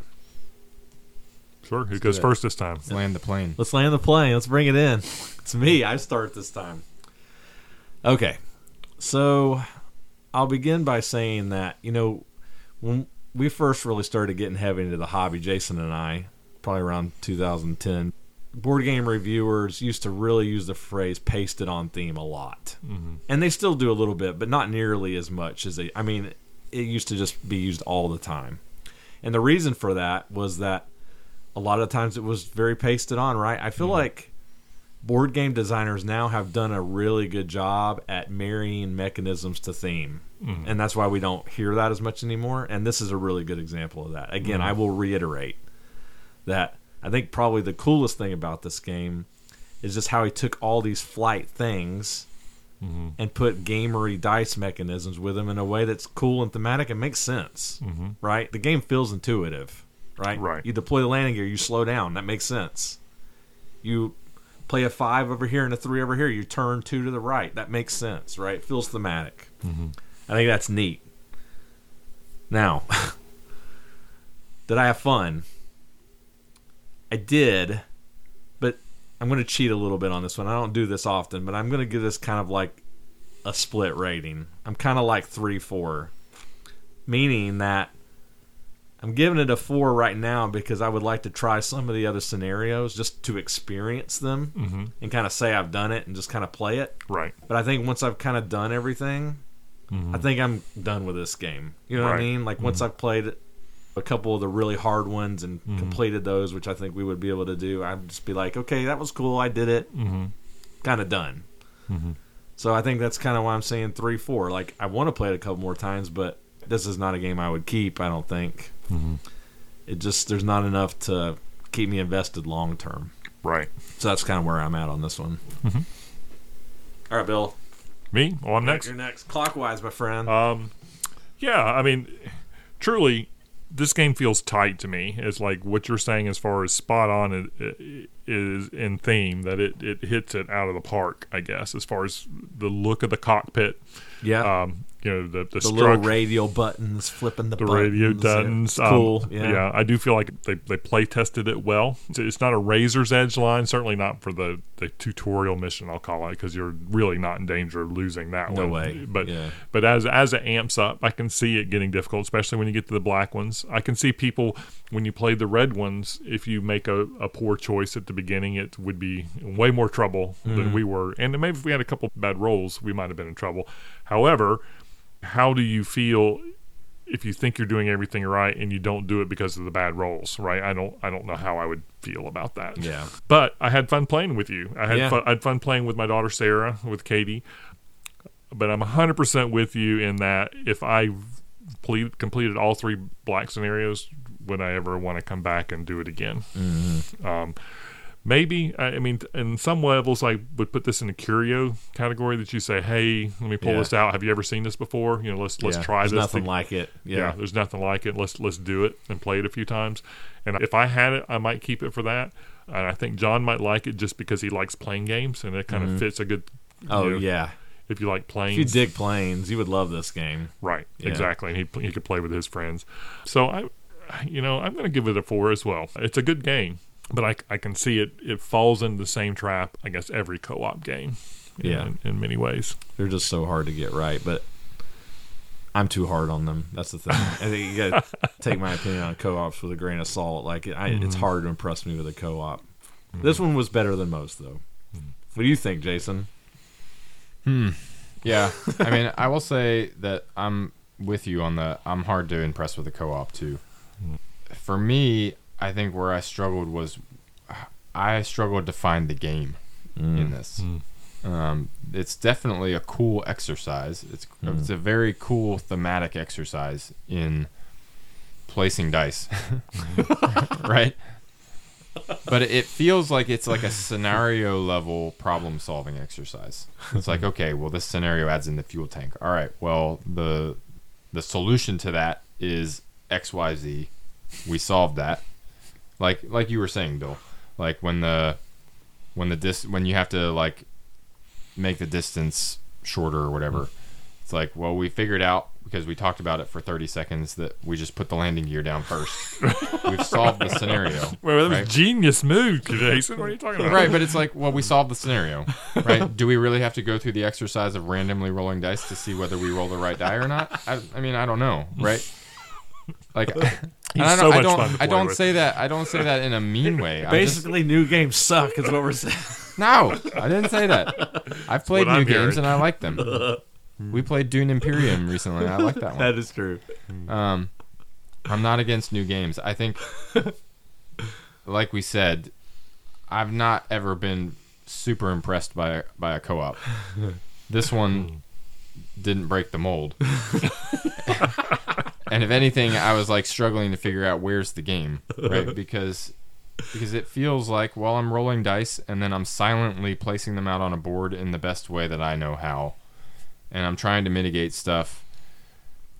I don't. Maybe it's just that element. Maybe it's just dice rolling in general, where you're just trying to mitigate it to meet a goal. Like that doesn't feel like a game to me. It feels like, uh, well, like okay, I strategize here. Uh, okay, I, I use my ability that I already had, and I like may change this die and I make it perfect, and now I'm good.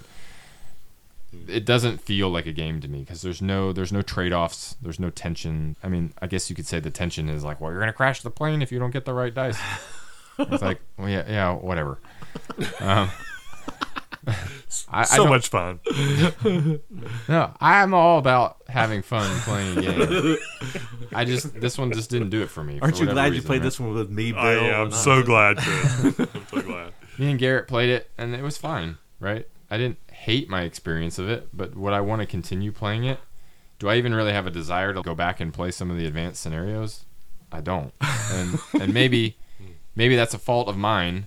Of like, well, if you just played the advanced scenarios, you'd love it. And I'm like, I I don't think so. But that's just me.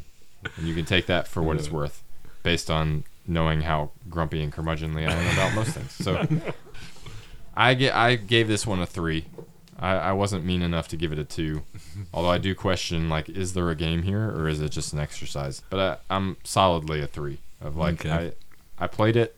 It's a cool theme. Ironically, a theme that I've thought about on my own of like, could I design a game around something where you're moving gauges and trying to control various aspects of piloting something? But I feel like if I would pay money for a game where somebody took that mechanism and applied it to a non-co-op using action points to like guide your ship or something through something where I'm trying to collect resources or I'm trying to like accomplish something or build an engine or something like I think that could be an awesome like mechanism behind a game So the opposing But- players are like weather, and I mean, how do you, how do you? uh, we don't have to get into it right now I, I have some thoughts around that Uh, I just don't have time in my life to be designing games but I, I think it could be a cool a cool mechanism so Mm-hmm. if somebody's already thinking about that message me on discord and we can talk Credit, Jason. Anyway, solid three for me. All right. Well, those are our thoughts. Well, hold on. I got to talk Oh. about where we can get it. Oh, okay. You can't.